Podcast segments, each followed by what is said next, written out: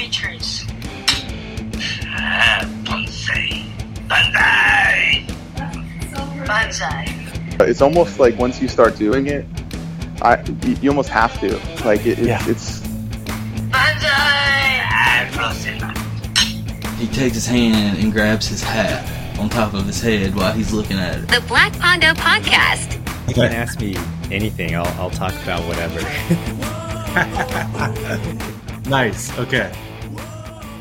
You and Young Choe used to be kind of homies, right? Back in the day? Yeah, I'm I'm the only person who has ever gone to her house to uh, learn kusamono. Really? Yeah, so uh, it was it was fun. She I met Young probably when I was in, gosh, probably high not high school, just uh, probably undergraduate. And I think we went to a bonsai convention in Nashville or uh, Knoxville or something like that, and she was down there. And so we did my, uh, uh, you know, my dad and I did a workshop with her, you know, way back in the day, about ten years ago, and uh, we still have those plants, which is pretty fun. But uh, yeah, during college, I was I was out on the East Coast in, in Connecticut, and she was living in Maryland, and that was pretty close drive. So I said, "Hey, Young, I'd love to know more about Kusamono. Can I come down and study with you?" So uh, yeah, she invited me down and kind of taught me the basics, taught me uh, some simple aesthetics and things to shoot for, and yeah, we've been having fun with accents ever since. Have Have you worked with Young before? You know, I, I haven't, but I'm a, a massive fan of her work. And uh, I feel like she's so talented when it comes to Kusamono. And I remember when I first met you, I think it was at a BIB show, and you and her came out to the show. And so I, I knew you guys were connected somehow, just wasn't sure exactly the relationship. Yeah, yeah. We've we've always been uh, close friends, and uh, we've had her out to the the Portland club several times. So Great. yeah, I, I like Young a lot. She has a really really good eye, She's really good taste. Uh, so that that always makes it fun to kind of see how that applies to Kusamono. Absolutely. So, what was she doing out in the Portland area? Yeah, we had her out for for BSOP, the Bonsai Society of Portland, uh, and so we had a little bit of time the day of the meeting, uh, and so she wanted to clean up a few kusamono that we had here just to show like examples. And and I've been so busy this year that my kusamono were an absolute disaster, so they, they, really did need a cleanup. But she she kind of spruced them up so she could show people what some old kusamono look like something that I think people don't really realize with accent plants is that they should be old too. Uh, if you're just stuffing something in a pot, you know, right before the show, you're you're 100% doing it wrong, and uh, that's something that she stresses a lot. And uh, I, I kind of had the other end of the spectrum. My trees were in, a li- or my my accents were a little uncapped, and so we we just went through and did some tidying and spruced them up to, to, to share. Oh, that's so great. Very cool. Very cool. Do you have a Do you have a big accent collection? You know, it's it's growing every year. I add one or two. I, I make a few. Usually, I'm not happy with one of them, Yeah, and uh, I kind of slowly add them over time. But Yeah. I, I do enjoy Kusamono for sure. yeah, it's it's pretty fun. It's a nice counterpoint to bonsai. It's a little less intense. It's kind of fun.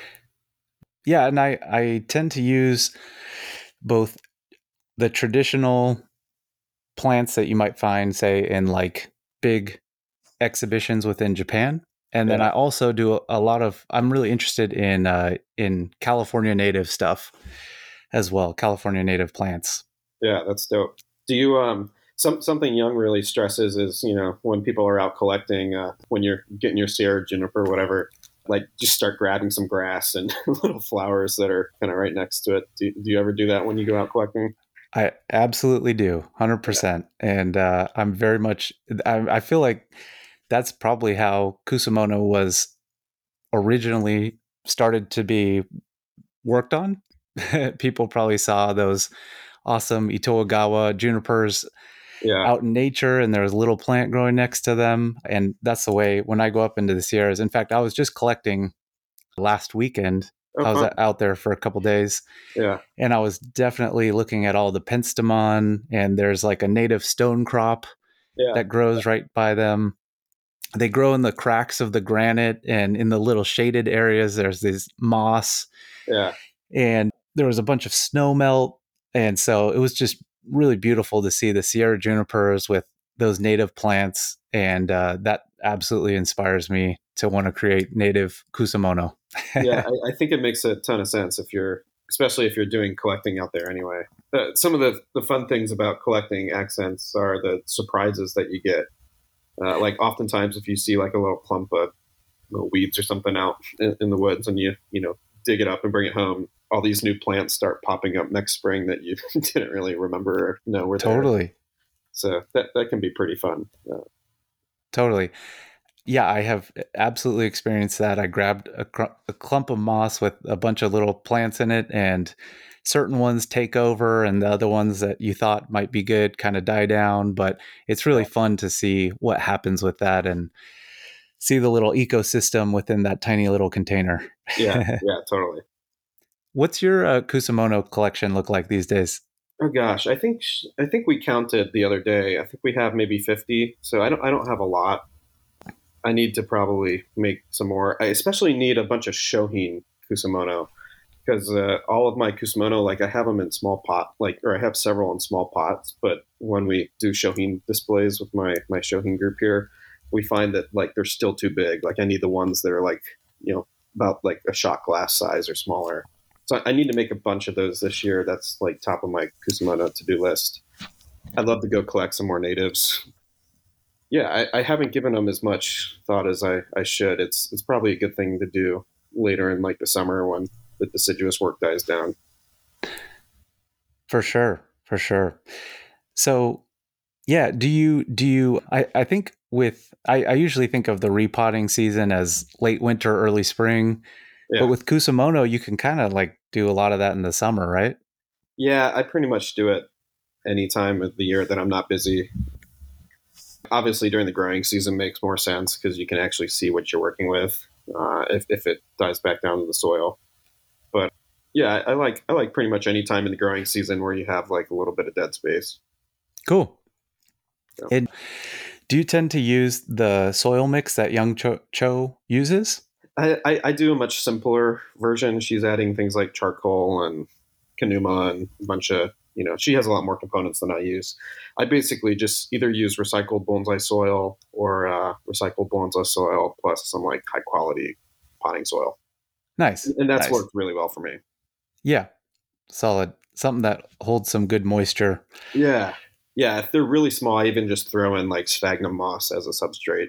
Nice. Um, that would make yeah. sense, especially for the Shohin yeah. size ones. Yeah. Yeah. Sure.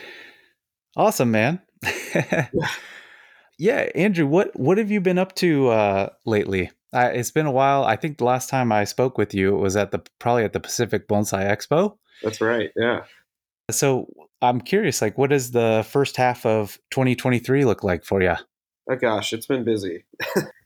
it, it, we, I have so many plants here in the garden now that it's it's uh, you finish one thing and then you're already like doing like starting back at the end of the cycle and, and going again.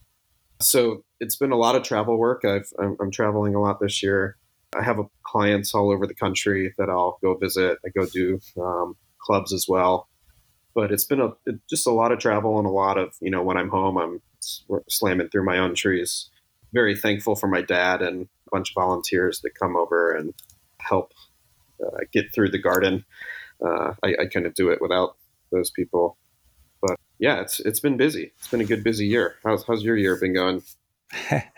uh, it's been good. It's been good. I mean, I have two little ones, a five year old daughter and a three and a half year old son, and yeah. so they take up a whole lot of my time, and yeah, I'm, happy to give them my time. But it means I just have to be more selective about my bonsai time. So a little less collecting. Uh, still going up to go see Peter Tea just got back from a collecting trip. But things are going really well. I, working on the bonsai garden. I think my next step is going to be a koi pond. I'm nice. kind of talking to someone about building that for me. Yeah. So that, things are good, man. Be, is that going to be inside your garden? Your garden looks great, by the way. Uh, is, is, that going to be inside or kind of out, outside before you get into the trees? It's going to be inside. Nice. Yeah. So I hope to incorporate it with trees along the edges, kind of like uh, uh, what's his name? Um, Mario Comstock. Well, he I think he did a fish pond, huh? And it He did, yeah. really nice. Yeah, like like him or uh I'm totally blanking. One of the most famous bonsai Kimura. uh not Kimura, although he has a he has a koi pond as well, right? Yeah, I think Um, quite a few. I think Adair, you know, big collector on the East Coast, Yep. has a bunch of koi. Um, yes. I'm probably still not trying to remember who, who, who you, you're thinking of. Uh, Uh the uh the uh gonna have to edit this part out. Uh, the uh the the uh does a lot of azaleas, has a koi fish pond, has a incredible bonsai museum that people go to. Mel Goldstein? It, he's in in Japan. Okay. I don't know who you're talking about. Ah, um, what's his name? Uh, Peter Warren apprenticed with him. Oh, Kobayashi. Kobayashi. Kobayashi. Could not think of that for the life of me. Yeah, I guess he has a big koi pond too.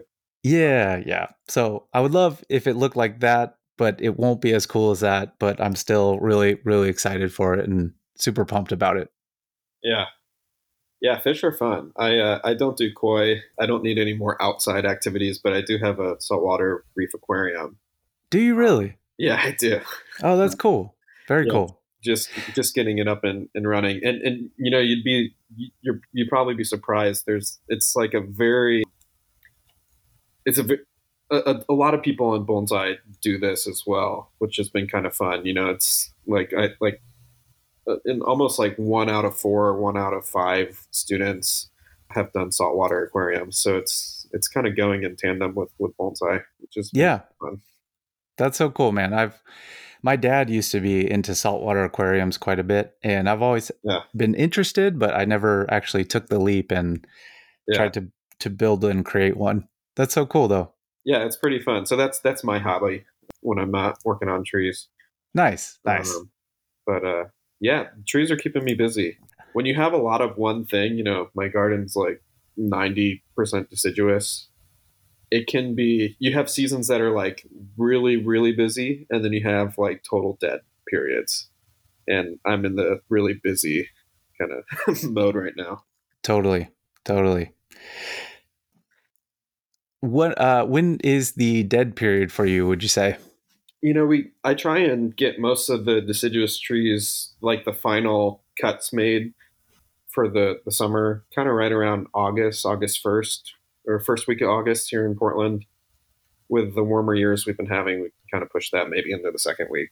But yeah everyone kind of has like a cutoff date probably i don't know six weeks before cold weather comes where uh, you want to stop pruning. You want to like let that final bit of regrowth uh, flush out, set buds, uh, lignify a little bit before fall, so that uh, they have good survivability over over the dormant season. And then you can trim again, of course, when uh, the, the leaves are in fall color or slightly after. But yeah, so kind of like August, September, you know, we're doing a lot of watering here, but that's kind of like the time that you know I get to go collecting or uh, work on the conifers in the garden or kind of enjoy my reef tank and just kind of chill. Nice, nice, very cool. Well, uh, hope it your busy season continues to go well, and hope you might get a little break in in between there, and that is fantastic. Yeah. So yeah, hey Andrew, I have been extremely impressed and with with your business and and how successful you've been. Congrats on winning the award over at the Pacific Bonsai Expo. All three of your trees looked absolutely awesome. Um, I'm a big fan of your bonsai garden and bonsai talk. No, excuse me, bonsai wire. Yeah, yeah. Yeah. absolutely love listening to that podcast. Thank you. I'm curious. So, since uh, becoming a bonsai professional, transitioning from a bonsai enthusiast over to a professional, has anything surprised you, or has anything been quite a bit different than you may have expected? Yeah, that's a good. Good question. Let's see. What has surprised me? I, I've heard you ask this to, to other people on the uh, on your previous podcasts, and I think it's it's one that stumps everybody. And I, I, if I was smart, I would have thought about it ahead of time.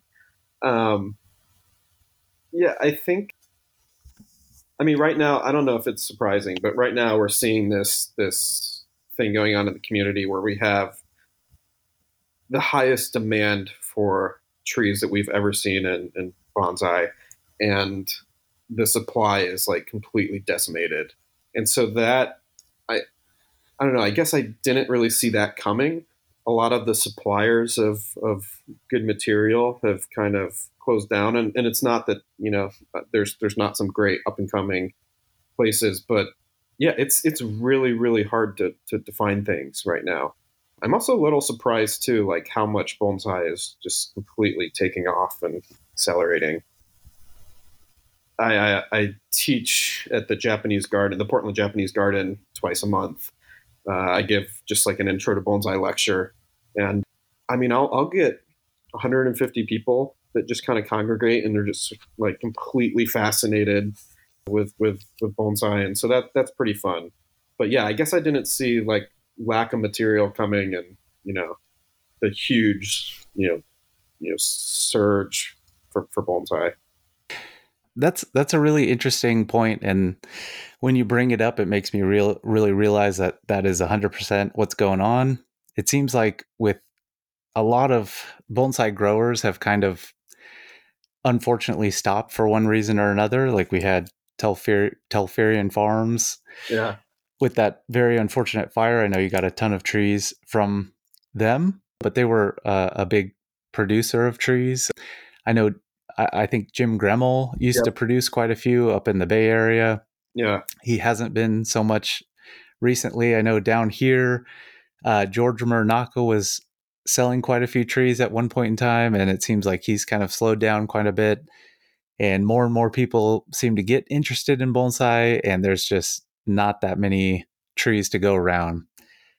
Uh, yeah. So it seems like we need more people growing trees, I would say yeah, either growing trees or, I mean, I might a, a better way to say that might be just making trees or making bonsai, because uh, I do think we have maybe an issue in in the bonsai community right now where, and we don't have to diverge too far down this rabbit hole, but I, I think there's a difference between people who grow pre bonsai and people who grow bonsai, and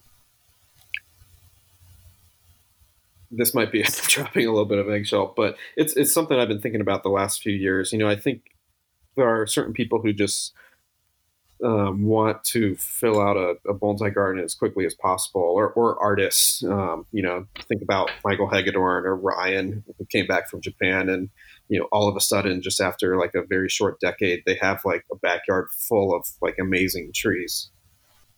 And so, yeah, I think there's, I, I think we need to make more bonsai. Yeah, I, I I'm, I'm not seeing as much of that being done. I, it's you know there's a a lot of people growing pre bonsai, but I don't see a lot of that materializing into tangible results. Does that make sense? Yeah, yeah, most definitely. Yeah, uh, I would agree with you there. I mean, because like someone like Jim Gremmel, like he's a good comparison. Like I, I would say the majority of the plants that Jim Gremmel touched turned out to be nice trees but you don't really see that with some of the other large scale growers that we've had. It's, and it's not to say that you can't go to you know a place like Brussels or or Telperion or Lone Pine or whatnot and pull out you know a diamond in the rough and put a lot of effort in and make it really special. But there's you don't see a lot of growers who are like you know 90% of the things that they make turn out to be like absolutely stellar. And I, I think we need more of that. We don't need more just bonsai nurseries. We need more uh, of a of a quality kind of go, goalpost. I think. Definitely. I'm kind of rambling, but uh, there's some some loose thoughts I've been thinking about over the last year or so, and and I haven't quite materialized how to to say it nicely yet. But that's that's kind of the rough version. Yeah, no, well, I, I kind of like this topic. I think it's it's interesting, and I agree with you.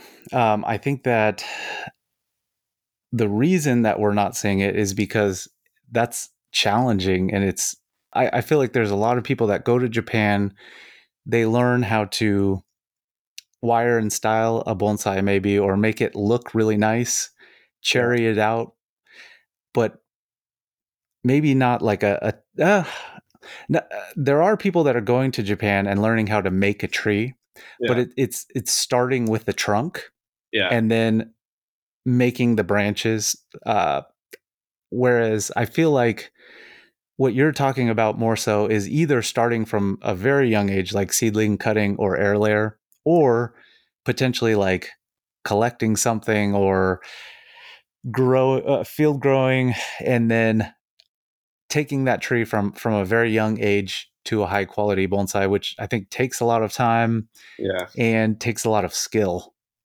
Yeah, it does.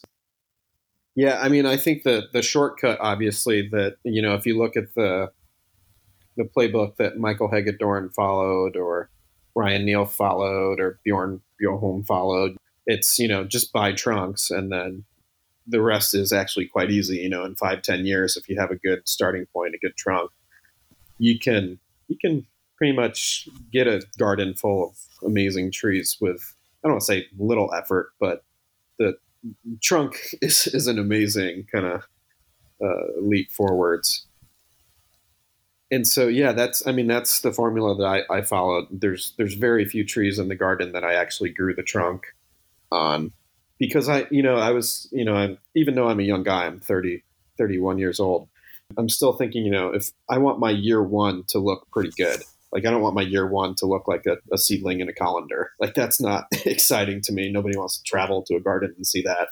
I, I want my year one to, even if it means maybe sacrificing, you know, a few things like getting a trunk that has a bunch of big scars or whatnot, but has some presence and something to build off of, or or you know, getting a piece of nursery stock and that's 12 feet tall and cutting it down. You know, I, I wanted something that year one looked pretty exciting, and that's what I recommend to students a lot. Make you know whether it's Yamadori, which is you know easy for conifers, or you know maybe nursery stock, which is quite easy for deciduous. If you have a good starting point, you can see the finish line a lot faster. solid um, But you, you- I mean, you've done this too. I mean, uh, you and I have been kind of building our collections and gardens. You know, the last five ten years. I mean, what's what's it been like for you? It, it's it's not easy finding trunks unless you put in the work to go hike for them. yeah yeah it's definitely not easy to find super high quality trunks i do think that we should make a, a very big distinction in terms of conifers and deciduous and then broadleaf evergreens is a whole nother thing but a second.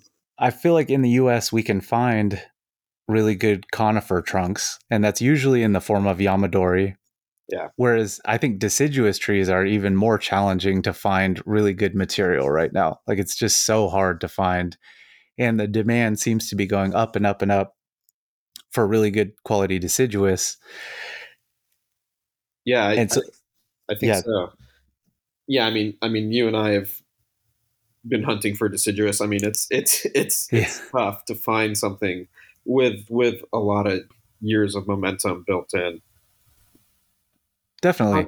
Co- conifers, it's an easy button. You know, if you want a nice pine or a, a, a nice juniper, then you just start with a great trunk, and you know, there's there's easy resources. You might I mean, you might have to spend some money, but you know, you and I could pick up the phone right now and, and buy a nice juniper trunk. It's not Totally. the same with a Japanese maple. Hundred percent, hundred percent. You know, one one kind of thing that I've been thinking about. So, we collect conifer Yamadori trunks and Ponderosa pine, Rocky Mountain juniper, Sierra juniper. We have a great starting point. We Mhm. kind of know what that's all about. Yep. With deciduous, with collecting deciduous, I, I I feel like it's almost. And I was trying to explain this on ano- another episode.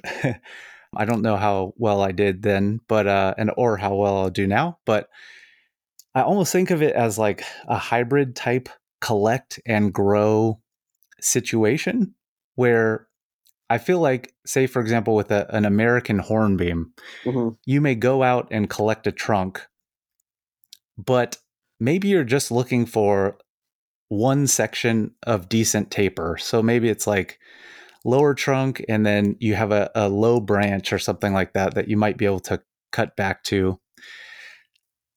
I kind of feel like with collecting deciduous, it may be a good idea for us or or kind of like change our mindset to where we need to collect those types of trees and then put them in a big box or potentially even like the ground again to create the next sections of taper and thicker primary branches, or potentially even just to thicken the trunk. Root probably root graft or air layer, or use a variety of different techniques to where we can't really think about it with with a conifer it's like you collect the trunk and you just start working on the branches right away. With deciduous i feel like there's an extra time period and several extra steps that we're going to need to take if Yep. we're going to work with yamadori deciduous generally speaking. Not mm. always. Like you may get lucky and you may find this awesome yamadori American hornbeam that was growing in a crack and it's just naturally dwarfed. But I kind of I haven't seen a lot of that. I, I've seen it. Seen a lot of that. Yeah. It- you know, you don't you don't go on the side of the mountain and find like that perfect Japanese maple just sitting there, like ready for like one little eight hour session of work or two, and then it's done. Yeah, no, I, th- I think you you absolutely nailed it. When we collect deciduous, you can assume that what you're collecting is fifty percent done. When you collect nice. uh, conifer Yamadori, what you're collecting is 95% done. And, you know, conifer Yamadori, we're just finding a really nice trunk and we're just decorating the branches around it. I mean, it's it's really not that hard. Deciduous Yamadori, and, and we have good precedent for this if you look at, you know, the collected Korean hornbeams that Japan was getting from Korea. Uh, if you look at all of the uh, stuff that they're collecting in Croatia right now, I mean, there's this this playbook is already pretty well defined. You know, they're collecting something, they're cutting it back very hard, like you said, just to that maybe first level of taper, and then they're growing out the the you know rest of the fifty percent. One way to think about it too, conifer, you, you go to Randy Knight, you buy an amazing juniper, uh, whether you graft it or just use the foliage that's there, you know, in five years it looks pretty darn good. Versus a deciduous, you you go to New England, you collect uh, you know American hornbeam, you chop it back, and you have all these huge cuts that you made with a reciprocating saw. You're looking at 10, 12, 15 years to where it's it's showable. So there's still a lot of building involved with with deciduous plants. So it's it's quite a bit different. Yeah. Yeah, most definitely. One thing that I've really been interested in is is thinking about hey, the Korean hornbeams, those were actually collected deciduous trees, whereas a lot Mhm. of deciduous in Japan at a very high level are grown over a very long time, maybe container grown, generally speaking, but like ume and Korean hornbeam are a couple different trees where they actually collected them. And there, I know those are both quite different, different areas that they collected. But Yeah. one thing I've been trying to study and look up is uh, Korean bonsai artists and practitioners and enthusiasts on Instagram.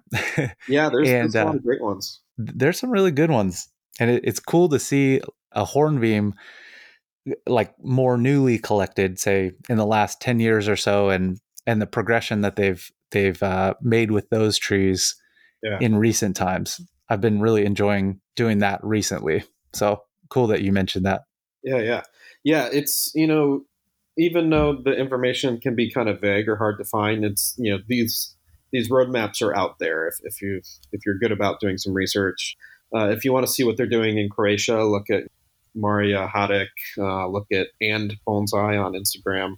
His name's Andrea. Um, and they're doing you know fantastic work. Walter Pall's blog features a lot of that. Like you said, there's there's a lot of great Korean accounts on Instagram these these roadmaps are out there for people who want to kind of see the process. And even if you don't like certain aspects of the work that you're seeing, you know, you can at least kind of see the time scale on, on what it takes from big hornbeam trunk coming out of the ground. Here's what it looks like after first styling. Here's what it looks like 10 years later. Here it is another five years later in the trophy in Europe. So it's kind of fun to see that roadmap and apply it to what we're doing over here. absolutely and a couple great instagram accounts to follow that i love following along with Ha- Have you collected any deciduous? I know, I know you do a lot of CRS. I let's see. Um nothing uh, so the closest thing to deciduous that I have collected are oaks. Uh huh. I, I haven't actually collected any deciduous. I'm trying to think if I'm maybe there was something in there, but uh, m- maybe a couple yard trees, um, but nothing serious up in the mountains or anything like that. I I've collected quite a few oaks and mostly coast live oaks. That's just what I've been able to get permission to go collect. Yeah. Uh, I have one that I I really like, and I'm creating a more of a, a natural oak style, I'd say. Mhm. Um, but not a whole lot of deciduous. I would love to though. I would love to go. I feel like the East Coast is probably a better location than the West Coast for collecting deciduous, but would love to go collect American hornbeam, American elm. Uh, I don't know, a whole bunch of different deciduous species out there at some point in my life. Yeah, yeah, I'm, I'm with you on that. Maybe we should uh we should plan a trip. Um, Let's do it. that'd be pretty rad.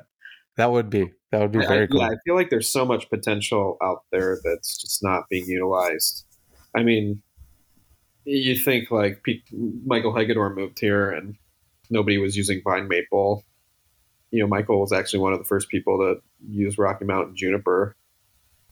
Yeah, Boon, Boon, of course, did as well. But yeah, it's. I, I think there's probably a lot of stuff in your backyard wherever you live that you know if, if it just has the right attention applied to it and uh, some good uh, taste and, and quality work along the way then you can make something pretty special with what you have in your backyard Yeah. Yeah, great points. I, I feel like it it could just take be as simple as one person Yep. finding some really great material in a in the right area or environment. And then once people see that and how good that material can be, then a lot of people will follow. And that's happened so many times, just like how you pointed out. So hundred percent. yeah we, we need a lot of people experimenting we're, we're lucky with japan like if you want species that work well for bonsai just open a kokofuba because uh, japan Definitely. spent um, hundreds of years figuring out what works well. And it's not like there's not thousands of plants in Japan that they don't use for bonsai, but we, we kind of need those experiments happening over here. I, I like the thought of native plants, but I'm not a huge native plant person personally, just because, you know, uh, I, I travel and teach bonsai all around the country. So many native plants that I see are just some of the most diseased and unhealthy plants that I encounter uh, you know, we need people, you know, experimenting and you know, saying what what is a good Rocky Mountain juniper that's not going to get phomopsis every year, that's going to have nice tight growth. What's a good sugar maple or red maple that doesn't get leaf black spot as much and the leaves reduce nicely. We we need a few hundred years of experiments to really uh, hone in on that. But I'm excited that there's a lot of people doing it. Absolutely. Absolutely. So Very cool. Well, that was a fun little rant. I really enjoyed that. And I'm glad we went down that road. yeah, that was a fun little rabbit hole. awesome. Cool. Well, if if it's okay, uh, I might jump back into the questions. Yeah. And uh, one thing I, I was curious about is, um, is there? Do you have any long term bonsai related goals? yeah just making a lot of nice trees that's that's that's the one thing you know i i'm someone who is very competitive and strives for playing at the top of the game. And uh, you know for my clients who also have that mindset you know we're real really focused on just building some really special phenomenal trees. So that's kind of the goal. You know i, I spent the last you know several years building and filling my garden now. Now i look in my backyard and want to get rid of half of the trees back there to try and step up the game or improve them or whatnot, or just let them marinate back there to, to, to, to grow out and become interesting with some age.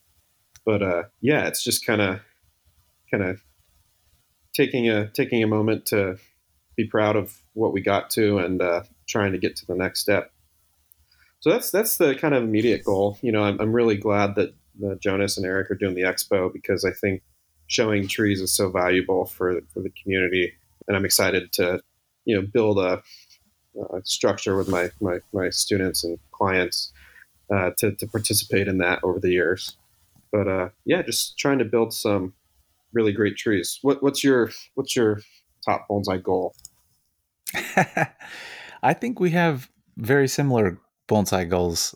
Yeah. I would say mine is pretty much the same. Like I would like a very small collection, uh, probably I want 15 large trees that I keep within my personal collection Yeah. that would be considered amongst the best in the United States of within that specific variety. Like I'd say like top probably like top 7 in the US. So say like I would like, you know, maybe two Sierra junipers in the top 7 Sierra junipers within the US. That's kind of how I think about it. Yeah. And I'd like maybe 15 trees in total, 15 Yeah. large. Yeah, that's dope. I, I wish I could have 15, 20, maybe more like 25, but I, I wish I could have that that few trees. Uh, obviously not counting Shohin. I like that you clarified large trees. I, I feel like you can have 15 large trees and a bench of 100 Shohin, and it still feels like you only have 15 trees. But uh, yeah, no, I I think a lot of people look at bonsai, you know, professional bonsai gardens, and they say, "Oh my gosh, you have 500 trees back there." You know, that must be a dream to, to work on 500 trees, and it is fun having that many trees here because I get to work on them with students. I get to show people different examples and different stages of development. I get to show people, you know, hey, I've been working on this tree for 15 years. Here's here's what it started as. So it's it's fun to have it for for that. But I, I do envy all of my clients who can have really really tight, you know, high end collections at, at small numbers. Um, Solid. Yeah. Yeah, pluses and minuses to to both situations there, you know. Uh, um, I think I- I'm glad you have so many great deciduous trees for your students and people to work on, and so that we just have so many examples where we can see high quality deciduous progress over time. Yeah. Yeah, yeah. You know, I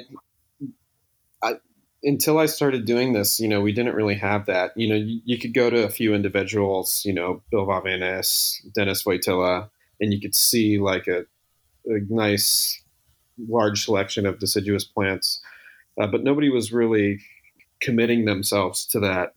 And and all of our shows, you know, up until the point where you know ninety percent conifers, and so I really wanted to have like a space that would kind of counteract that and uh, just show people, hey, here's what 300 beautiful big deciduous trees look like, and, and share that. So they're the type of trees that I love working on. You know, if I'm going to work for eight hours a day, I'd much rather have a pair of scissors in my hand than you know some wire in my hand.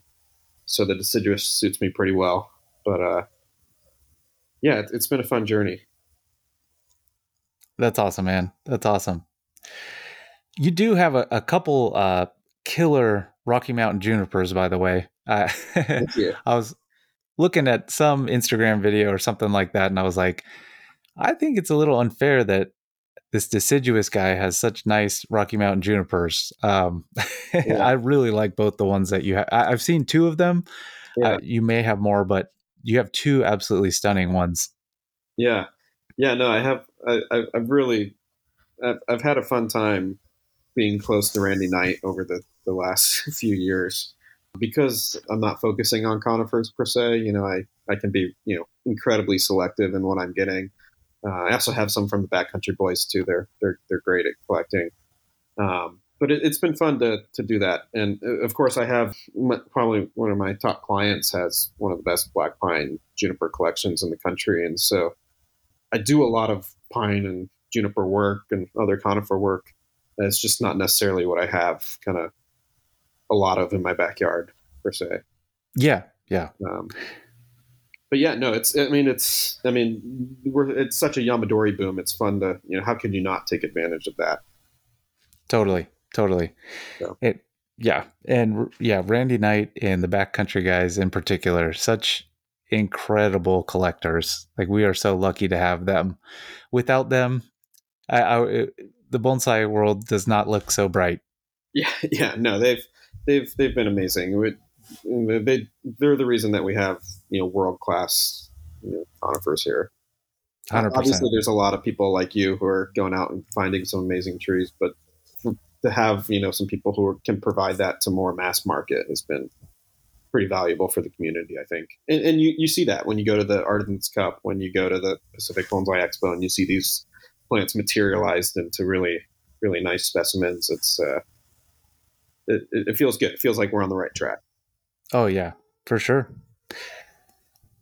So hindsight's twenty twenty, and now after building your bonsai garden and and and that whole process, is there anything that you would do differently in terms of building your bonsai garden?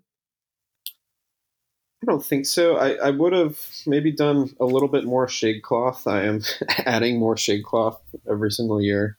I'm a big believer in shade cloth. E- even for the conifers, they're under 20% shade cloth right now.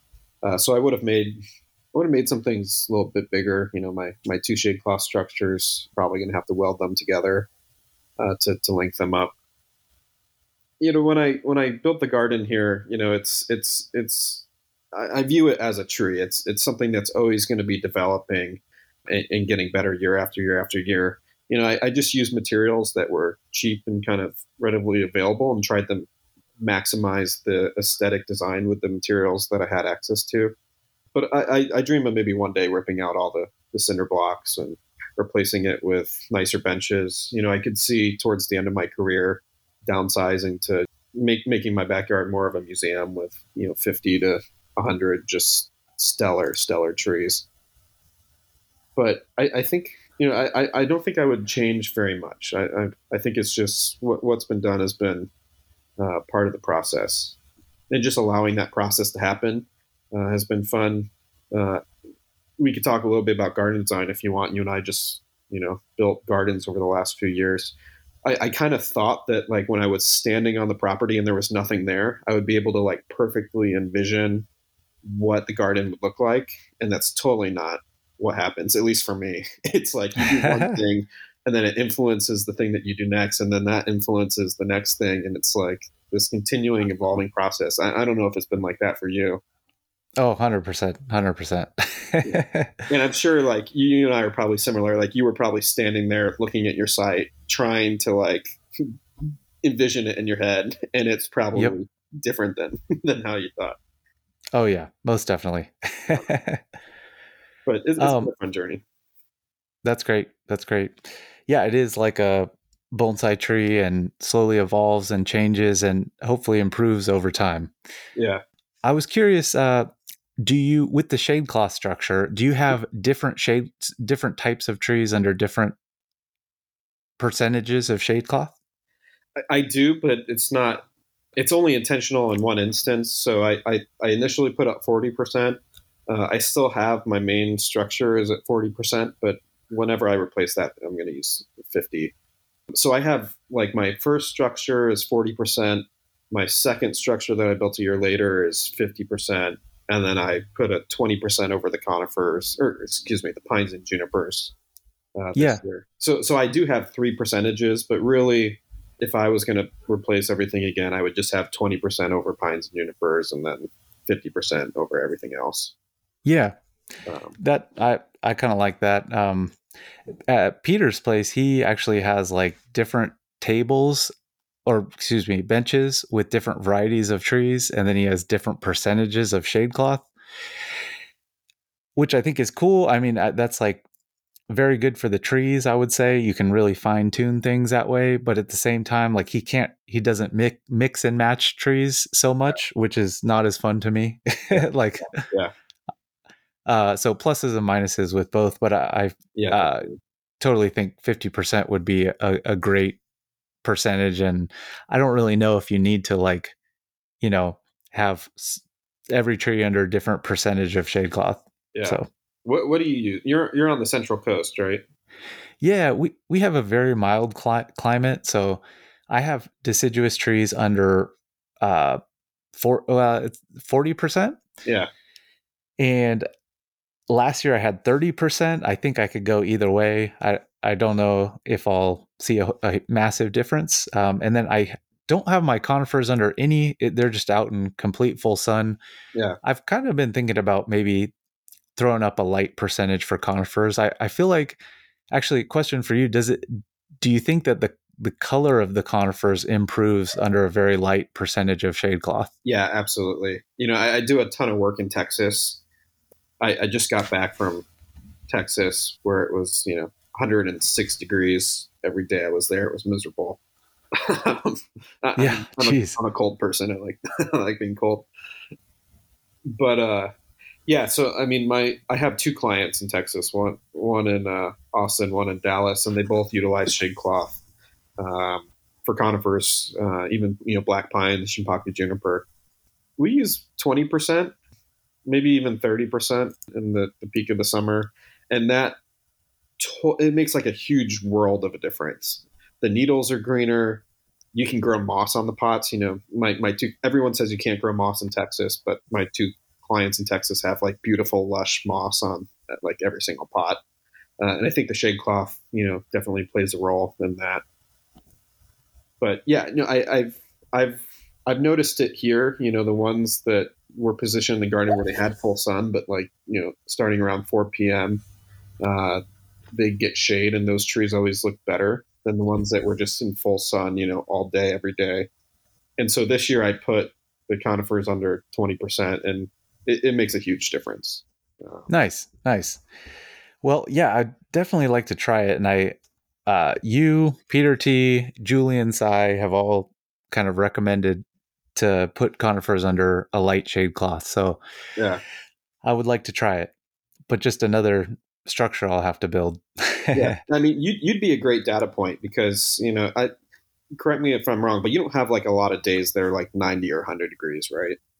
Correct. Yeah. My actually my my weather is very similar to Jonas. Okay, so you're super Or- mild. So uh, like I would be curious like if shade cloth would actually help you. Because I, I, I think of it as like a buffer from the heat. And so like it'd be a really interesting data point, like if, if Yeah. it actually makes a difference. So you should try it. Yeah. Yep, I, I would like to. I switched over to RO water this year. I'm this is super tan- So tangent, how's, but how's that going? I do think it, it's made a big difference for me personally. However, it when I stuck a ppm or a TDS meter in my just out of the tap city water, Yeah. it was very high, Like what's high? uh, like over th- 300 oh geez. generally speaking. Yeah. And uh, so switching over to the RO, like it's I'll range anywhere from like eight to 20 just right out of the RO, but I'll, I'll just add a, a teeny bit of fertilizer in there, Yeah. liquid fertilizer, just to bring that up. Are you using and- like a grow big or a Dyna-Gro or something like that? Yeah, actually, both I have both of those, and the grow big I saw from you actually, so thank you for that. Um, Yeah, I, I, have, I have clients who use Grow Big. Uh, it- it's a it's a it's the, the- I love the name. It's so simple. Um, Yeah. obvious. But uh, Grow Big's a great fertilizer. It's a liquid fertilizer from a company called Fox Farm. You know, I, I don't get paid from them or anything. But uh, I, I think it's one of the best. Like the numbers make a lot of sense. Uh, the macros and the micros on it. I, I have clients who use that in dry climates, humid climates, cold climates, hot climates, you know, just about every corner of the United States. And it's one thing that like just works super, super well for everybody. Uh, and it doesn't stink. It doesn't like promote or like, uh, it, it doesn't you know, provide opportunity for raccoons or dogs or uh, squirrels or anything to destroy your pots. So it's, you know, I, I have a lot of clients who use it exclusively and they're just like, they just rave about it. So it's, it's been fun, fun to Yeah. watch. It's a good product. good stuff, good stuff for sure. Yep. But uh, And- yeah, so when did you start using RO?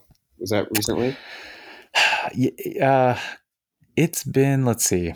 I'm gonna say since about last fall, so right around the Pacific Bonsai Expo time is when I made the switch. Uh-huh. So how is And- your spring growth this year? Like, are you seeing a difference? I, I I am most definitely. Everything is just growing really well in the garden, and I'd Yeah. say especially deciduous. Just everything Yeah. seems to work better. I feel like I even have like less fungal issues. Yep. And the trees seem way happier. So I'm I'm a definitely a big believer if you have a high ppm or TDS level. Yeah, yeah, we're we're really lucky here. You know, I, very intentionally chose where to build my garden for weather, not just for myself, but for the trees, but uh, also for you know water and access to airport and good restaurants and good growing conditions. And um, yeah, we're you know I I- I'm checking TDS all the time because I'm making water for the aquarium, and so I, I make RO water a lot. And uh, yeah, like going into my RO unit, I think I'm like at my TDS is like 30. So we we have Nice. great water. Nice. Like it, Yeah, my RO unit does not have to work very hard. that's solid. Awesome. Uh, one one Hey. one, uh, one fun tip for people: RO is reverse osmosis, and you know it. When you start looking into it, it, it sounds really confusing if you need to set one of these up if you have really bad water. But one of the best things you can do is just like get like go to a company called Bulk Reef Supply. It's like the Amazon for saltwater aquariums. You can get a you know a, a high quality RO s- unit for cheaper than you could a now Tokatake or a Sanrainer pod. It'd be like 220 bucks, something like that.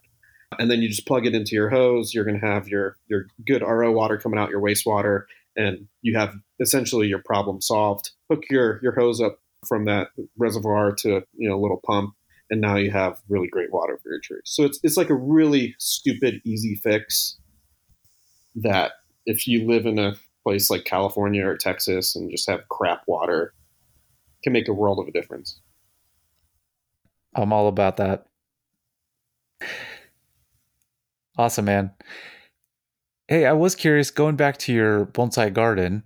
I Mhm. saw that you made some metal pedestal displays recently. Yeah, I was just curious what that process looked like. I'd like to make some metal ones as well. yeah. And like, did you weld those yourself, or did you ha- have someone do it for you? Uh, I did it with a very good friend, Ed from Copper Creek Bonsai. Oh, He's- cool. Yeah, Ed, Ed has been uh, he's he's one of my closest bonsai friends. He uh, um, has been a huge help in piecing this garden together. He's he's way more handy than I am, and so him and I built the shade cloth structure. We we did all of the welding and cutting and you know construction ourselves. And uh, when when I built my shade cloth structure, I had all of you know I needed twenty foot pieces, or, or they they sold the steel in twenty foot pieces. So if I need, only needed thirteen feet, you know I now have this you know seven foot scrap piece. And so I took, you know, I had, I don't know, gosh, 25 of those scrap pieces kind of left over from my shade cloth build. Uh, and after building the structure, you know, Ed and I, we really like metal as a material. Like it's just so much better than, than, than uh, wood and cement in a lot of ways. So, so I was like, you know, this would be, make a great pedestal. They, they sat in my garage, the, the scraps, for a few years because I didn't really know how to piece the uh, pedestals together. But we came up with a really simple idea to where we just take a steel plate for the top, we weld a, a smaller piece of square steel tubing to that plate, and then we s- just slide it into the pedestal, kind of like telescope them both together. And and it turned out to be a you know really really great great design. Uh, I'm really happy with it. Yeah. Shoot. He might have to uh maybe I could hire him to make me some of them. we, we had we had joked about making a shade cloth business. I don't think it's going to happen, but uh, it's quite easy. I mean, like we, we we got a welder from Harbor Freight and watched, oh no way. watched some YouTube videos and uh, and that was about it. Um, Huh. and, and of course, Ed, Ed is handy, so he's he's had some experience in the past. But uh, it was kind of like YouTube ed- education to figure out how to do it. And Ed, Ed did most of the actual welds. Yeah. I did a lot of the cutting and. Um, Nice. What do- this is maybe a stupid question, but how, how do you cut the metal? Uh, super easy. Reciprocating saw and a metal blade. That's Okay. Sweet. Sweet. Yeah, it, that it, is it takes pretty easy. ten seconds to cut a you know three inch square steel tube that's like three eighths or three sixteenths of an inch. nice. Okay. Yeah, pretty fast. Do do you think that they will rust out? Yeah, and that's that's kind of intentional. A lot of the architecture around Portland uses steel. Uh, we have several bridges that are made of steel. There's um, a lot. There's there's an artist in town that you know has these kind of steel uh, installations all throughout Portland. Every time they build, you know, a, a, a train station for the light rail or build a big intersection or something, like they have this guy come in and do something. And so you see a lot of this kind of rusted steel aesthetic in Portland and so I wanted to kind of tie that into to the garden here. So yeah, the shade cloth structure is rusted. Uh, my pedestals have rusted, and it's kind of like a fun aesthetic. I, I kind of dig it. I, I really dig it actually, and yeah, I want the same thing in my bonsai garden. So Yeah. you inspired me. I'm gonna have to get a Harbor Freight welder, look up some YouTube videos, and go from there. Yeah, they don't have to. The welds don't have to be pretty. They just need to be functional. So Totally. Nice, and I like I like the rusty look. More more wabi sabi for sure. yeah, yeah, definitely. So Nice. Cool. Well, you know, uh, so I am on the bonsai forum, Bonsai Nut. Yep. And I asked for feedback on my podcast, and one of the feedback was maybe I could think about asking like the same four questions every uh, episode. yeah, And so I I figured I'd I'd take take them up on that one. So I was hoping I could ask you uh, a few questions that I, I think I'm going to start asking during each episode, if that's all right. sweet. Let's do it. Awesome. Okay. So the first one is just about what soil medium do you use? I use primarily Akadama. Um, that makes up 50% or more of my soil mix. I think probably the best thing you could do if, if we take money out of the equation is just use a premix like Aoki Blend. Or uh, I don't see this much anymore, but I used to be a huge fan of Clay King. But uh, yeah, if money was an issue, I would put everything in the garden or most things in the garden and just, you know, straight Aoki Blend. So yeah, Solid. heavy, heavy Akadama, basically. Very nice. Very nice. Awesome.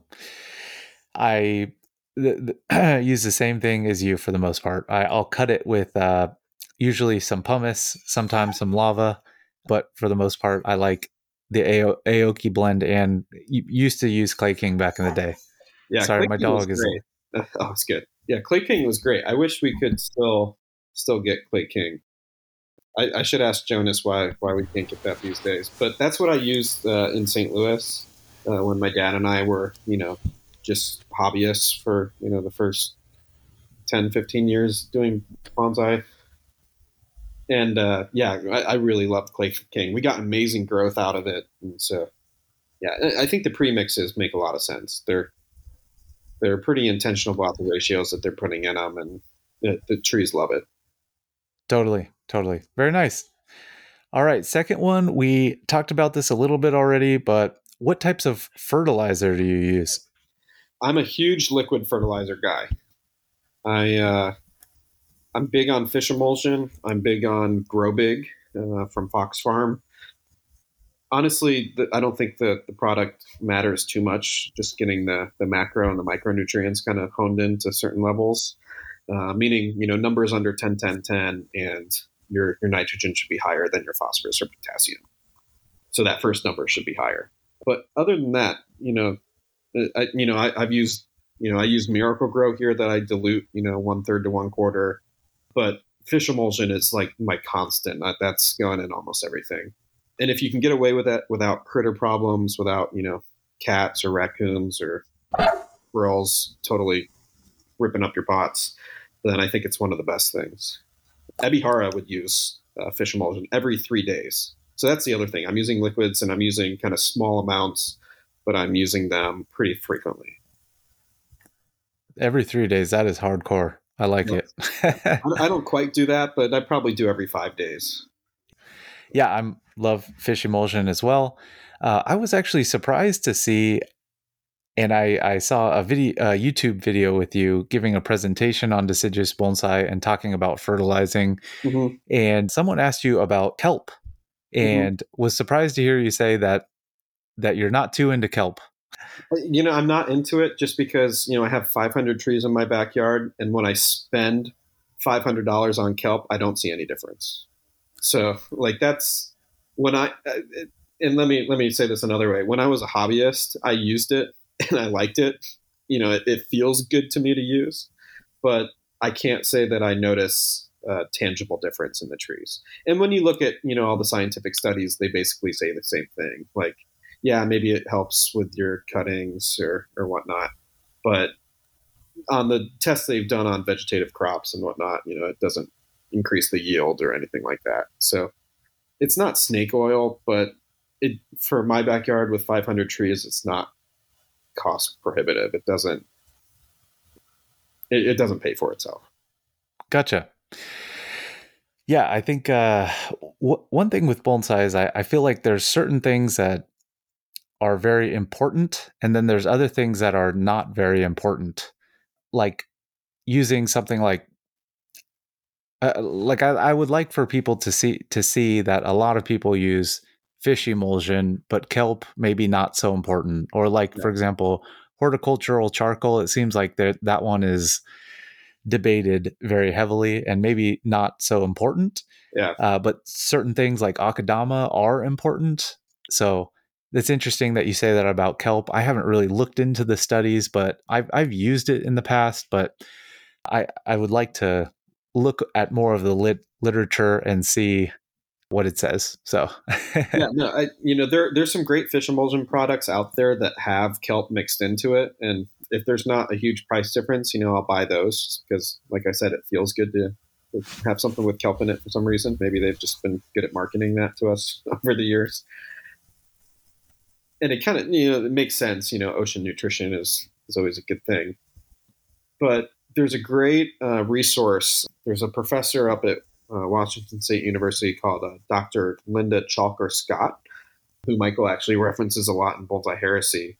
But she has a great website through Washington State University called uh, Horticultural Myths or something like that. If you just Google Linda Chalker Scott horticultural myths, a, a big thing will come up. And so she takes a lot of these things like compost tea. And she's like, basically, here's what people say about compost tea.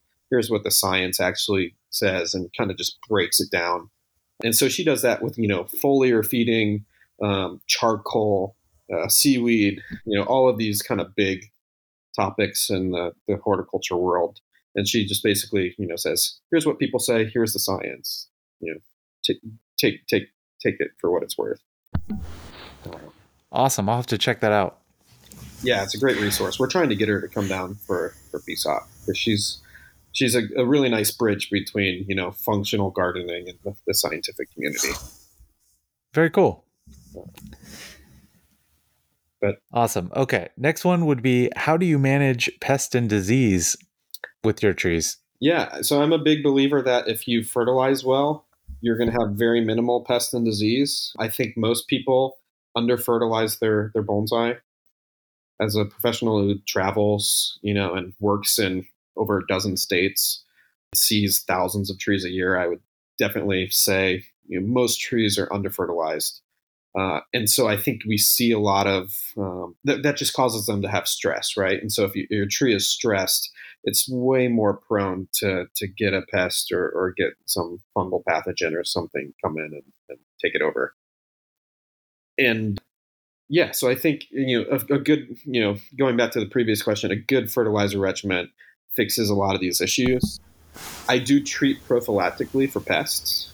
I like to use Bayer, which I guess the company now is called BioAdvanced. They have a, just a great product called Tree Shrub, and the, the main main chemical in there is imidacloprid, which is a very benign product. I like to use it because it's relatively safe for mammals. You know, it's the same chemical that Bailey, my golden retriever, gets for fleas and ticks you know, I think they even put it in lice shampoo or something like that. So it's it's like it's probably not good, and you probably don't want to go take a shot of it, but you know, it's relatively safe to be around. And so so I, I use imidacloprid or, or bioadvanced tree shrub uh, prophylactically for insects. Uh, if I have flowering plants, which I have a lot of those in the garden, uh, I'll wait to do it after they flower so that I'm, you know, protecting the honey honeybees. I have a lot of neighbors with bees, so just to be conscious of that. But um, yeah, I have you know almost no pest disease in the garden, which is nice to say. And like I said, I think a lot of that is just a good fertilizer regimen. With, with fungal uh, pathogens or bacterial diseases, you know, if I have a known problem, if my camellia was getting black spot religiously every year, then I would probably prophylactically treat for that. Or if your Rocky Mountain juniper is getting Phomopsis or Kabatina, you know, prophylactically treat for that. But if you don't have a known kind of problem, I don't like spraying the, the fungal uh, fungicides very much because a lot of those are pretty detrimental for human health. For sure. Gotcha. Cool. Thank you so much. Yeah.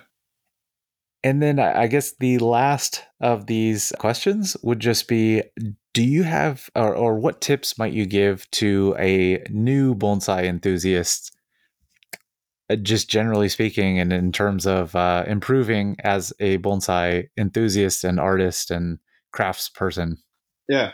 Yeah. Assuming you want to do this at a really high level, I think the best piece of advice I can give you is find someone who's making really good trees and just study with them or just copy them kind of religiously. Uh, and there's there's a lot of different you know aesthetics floating around you know, amongst me and my colleagues, and so you know there's there's a there's a boat for everybody. But uh, you know I think when people bounce around too much, that's when you, you tend to see people who kind of get to a point and then don't really get anywhere past that. And I think the best way to learn is just find a really good teacher and uh, just kind of commit your commit yourself to th- their way of doing things. Uh, and I think if, if you can just stick with them for five, ten years, you know, you'll you'll be kind of light years ahead. Um, a good analogy is like food, right? Like if you want to be a a good chef, like don't go work at McDonald's. Like go wash dishes for you know Thomas Keller at the French Laundry, and just like be around like the best environment that you possibly can be, because your your learning will be exponential that way. Uh, I guess another piece of advice is you know you can learn a lot staring at a computer screen, but uh, you can fail 100% in application when you go and take that to an actual tree. And so I think in person learning with workshops, intensives, even club meetings for demonstrations, you know, you're going to learn 50 times more when you're doing something hands on or seeing something, you know, in person with your own eyes versus looking at something on a screen. Uh, it's not that looking at something on a screen isn't helpful. You know, I'm, I'm someone who studies what they're doing in Japan from afar pretty intensely. You know, I, I go to Kokufu once a week uh, on YouTube and see, you know, the last 10 Kokufus, Gafu 10s, Taikan 10s, you know, you know, I, I study those pretty intensely, but you know, I'm also working on trees eight hours a day, and I, I think that's the important thing is you know, get off the screen and uh, actually do bonsai with your hands. Get in someone's garden who's doing really top quality trees. That's that's the best way to learn. Oh, love that. Love that. Yeah.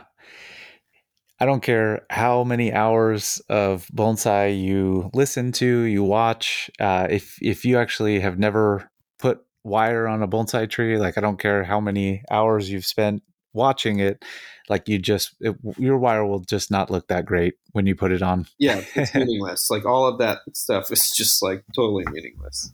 Like you learn more wrapping wire on a tree for one hour than you do watching hundred hours of videos how to do it. And Hundred percent. yeah, and I'm I'm I'm getting into these reef aquariums too, and you know, I, I'm setting up my first one, and it's like you know, I, I've, I've I'm the person who has like literally watched hundreds of hours of video on how to do it, and then like you go to actually like hook hook up all your plumbing and whatnot, it's like oh crap, I don't know anything, right? um, and so it's, it's the same with trees. Like just find someone, uh, either a club or an individual that you can kind of work with, and just kind of get there in person because your your learning will just be exponential that way.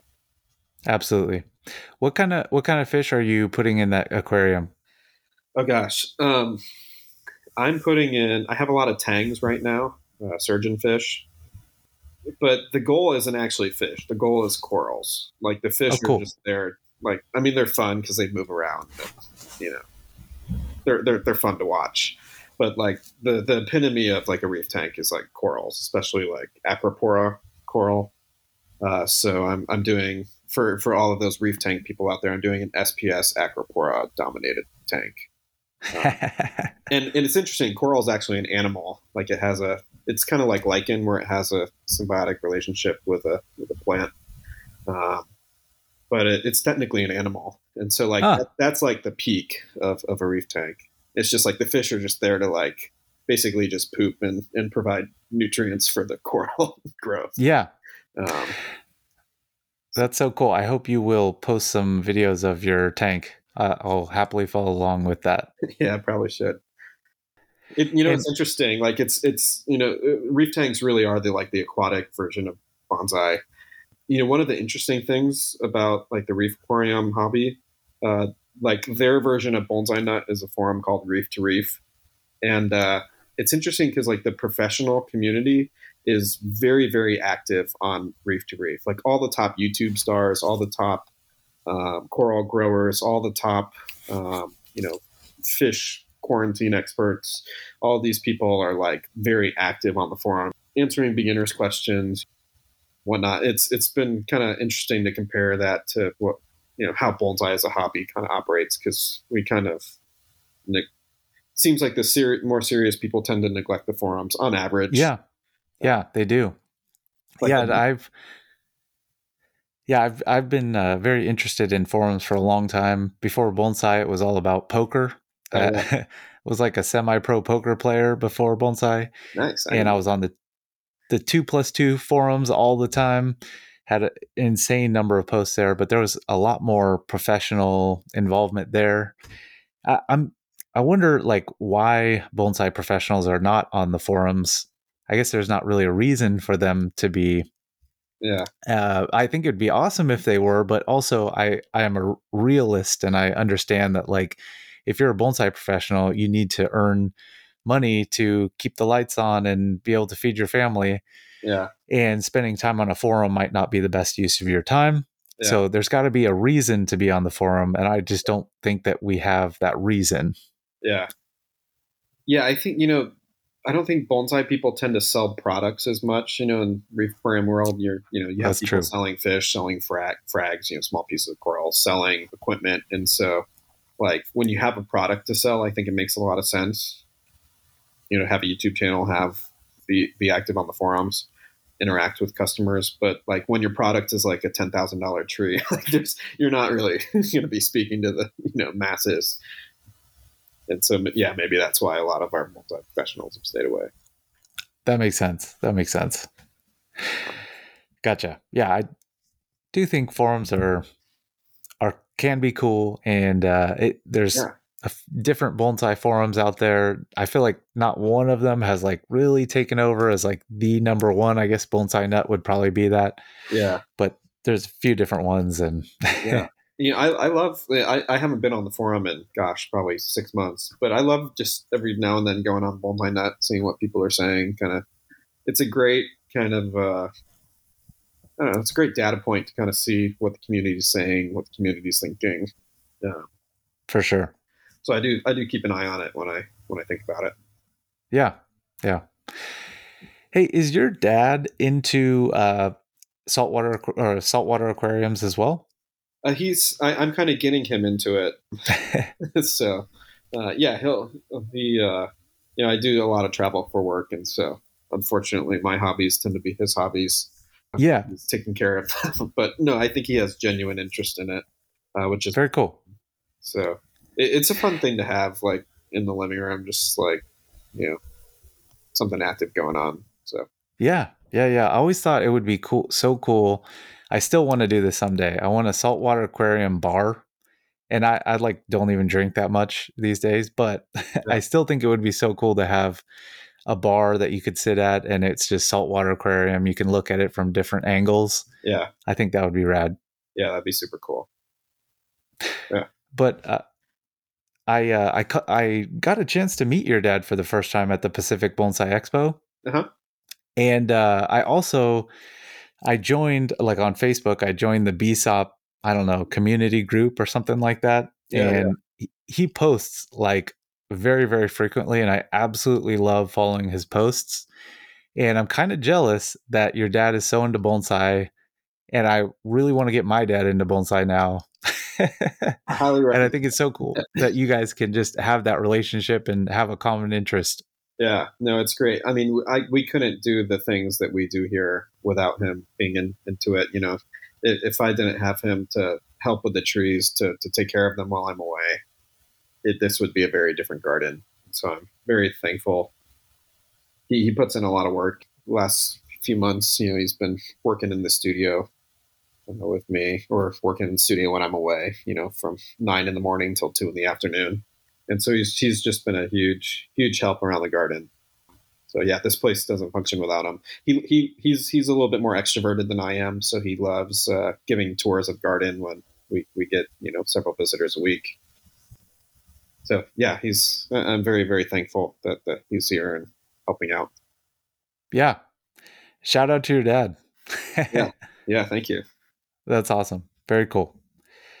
Yeah, I, I really enjoy his posts on the BSOP uh, community group. He's posting really cool pictures all the time and takes a lot of time to add a lot of detail into those posts. And uh, I'm I'm just jealous that you guys are both super into that. And I'm I have a great relationship with my dad. I want to try and get him into bonsai, but he he hasn't gotten there yet. So I'm gonna keep trying. Keep trying. keep trying. It's worth it. Yeah. Awesome. Yeah, it's it's kind of fun. It's like it'll be like I'll be walking around the garden and be like, "Where'd this pot come from? Like, where's where'd this like really nice you know, pot or where'd this Yeah. come from?" He's like, "Oh yeah, I bought that." It's like, "Oh, cool." Ugh. like, just showed up. it's yeah. kind of fun. I'm also jealous that uh, that you're so close to now, and uh, you you you seem to have access to his containers on a regular basis. I think because you guys are such good friends and you live so close to him. Yeah. He's just Yeah, got no, just not- the coolest. Yeah, Coolest now, spots. Now is now is absolutely fantastic. You know, I, I really really admire his work. You know, having a, a, a Potter friend, you know, now and I have like a, a good relationship where if he makes something that has like a hairline crack or something that's not really sellable, him and I will do a trade or something, you know, or, or work to for it. So I have like a lot of like pots that have cracks in them that you'll never see. Like maybe they're on the bottom or uh, something. And I have all like the, the mistakes where the glaze didn't come out right, or you know the customer was supposed to be green, now it's blue. The customer didn't want it. And and I will say there's a lot less of those pots these days because now is really fine tuning things. But uh, yeah, a lot of a lot of the pots in my my garden are um, things things that he he didn't want to sell or. Um, or, or special commissions. You know, I work with now a lot for special commissions for special trees. Um, have a tree hopefully going in the next expo that we we just did a pot for. So it, it's been really fun to, to collab with him. He's he's really really incredible guy. Uh, one of the smartest people that I know in, in bonsai, and uh, yeah, we're we're lucky as a community to have him. He's he's doing some real high level stuff. Yeah, and he just keeps getting better and better and coming out with just cooler glazes and more refined technique. And it's just so fun to watch and to watch him develop. And I'm so I, I think the bonsai community in North America is just so lucky to have him here. Yeah we are. You, you have a few of his pots, don't you? You know, I only have one right now. The, the one And, uh? Yes, a redwood is in it, and I I would like to increase the number of pots that I have from him, though, hundred percent. Yeah. So hopefully, I can convince him to to make some more pots for me. Well, if you're listening to this, you know the the uh, the Na- U.S. National Bonsai Exhibition is a few months away in September. I think now is bringing two to three hundred pots out there. So if, if you need some now pots, that that's your opportunity. Go go support the national show and pick some up there because he's he's bringing some really really cool stuff this year. Yes, and buy them quickly. Yeah, buy them quickly. they're, they're Saturday morning. Stand in line. Yes. it'll be worth it. They'll be gone for sure. Yeah. For sure. Yeah. Cool. Well, uh, you know, Andrew, and and please cut me off at any point in time. We're at an hour twenty right now. Do you want to di- can we dive into deciduous stuff? Are you Yeah. um Yeah, pressed for time? Let's let's do it. Okay. Awesome. Awesome. All right. So I had some deciduous questions for you. First question was why might you not want deadwood on most deciduous bonsai? Yeah, I you know I think if you're going to have deadwood, it should be pretty intentional. And you know, deadwood on deciduous doesn't really manifest itself in terms of gin, you know, dead branches. Uh, it's more so manifests itself in shari, where you know, rotted trunks or something like that. And generally, when we think of a nice mature deciduous tree, we don't think of it having a lot of those gnarly qualities. So, I think most of the time that's why we don't see a lot of deadwood and why we probably don't want it most of the time. But if you are trying to evoke, you know, tortured, you know, orchard tree uh, that's you know keeps on flowering and fruiting even though it's like on the brink of its life, you know, like an ume, then I think it makes a lot of sense. And, and I don't think you can't have it, but I, I like working with the momentum that the plant has, and if you have like a nice scarless trunk that you know looks very idealized, you know, probably doesn't make sense to have a lot of deadwood. But if you're pulling out some crazy, you know, American beech from the hillside and you know beavers chewed it down, it has some gnarly rottedness. I, th- I think it's totally kosher to embrace that. But yeah, I, I if you're, I, I think it makes more sense with with Yamadori to have it. But if you're building a tree, uh, it's a lot harder to, to build in some of those gnarly characters uh, or characteristics. Yeah, what, what nice. Do you, yeah, do you, like, do you like Deadwood on deciduous? I, I know you're an Ume fan, so you, you probably got that Ume bias. Yeah, well, you know, I, I think it really depends. And I guess the way that I've always kind of thought about it, and I definitely agree with you on all those points that you just made. Um, I kind of think about it in terms of the hardness of the actual wood that you're working with. Yeah. And I don't know, like, please tell me if what you think about this, if you think I'm thinking about this in the correct way. Whereas, like, a Japanese maple has very soft wood, where if you had gin and shari, it just wouldn't last very long. Whereas an ume has a, a much denser hard wood and the gin and shari is more likely to stick around and be more of, of a permanent part of the tree whereas like with the japanese maple it's the opposite of that and eventually you're just going to get rot i guess for me like definitely with ume with some of the more some of the prunus family uh, trees that we use for bonsai mm-hmm. i think it makes sense however with japanese maple i feel like and, and many other deciduous trees with softer wood. I just feel like uh, holes in the tree or scars, they just worry me that water could get in there and, and long term, there could be a lot of rot in the yeah. interior of the tree, which will really destroy the tree long term. Yeah. Uh, and so that's kind of the way that I generally think about it. Yeah, what I, do you think? Is that the right way to think about it? I mostly agree. I mean, I think we would need my impression is I, am not sure the wood hardness is very different between like a maple and like prunus, but I think more just thinking about how they grow. Like you don't often see like how, when was the last time anyone saw a Japanese maple like in a landscape with a lot of dead wood? Versus like totally. I drive around my neighborhood and I see apple trees that are just you know totally beat to shit and like you know they're old and not maintained and they still keep growing those strong water sprouts and trying to flower and fruit and you know even though the tree's half dead like they're still like hanging on. I i, I think like the japanese maples would have just been dead by then. Like i think they just mm-hmm. thrown the towel a little bit earlier. Maybe i'm just thinking about that wrong but i mean yeah you're you're right. Like when you have uh, deadwood on deciduous the deciduous wood does not have the resins in it like the conifers have to to last for three, four, five hundred years. And so, you know, all wood on a deciduous, whether it's an ume or whatnot, it's going to rot. Uh, I don't think it rots. I don't think you you see too much difference between the species.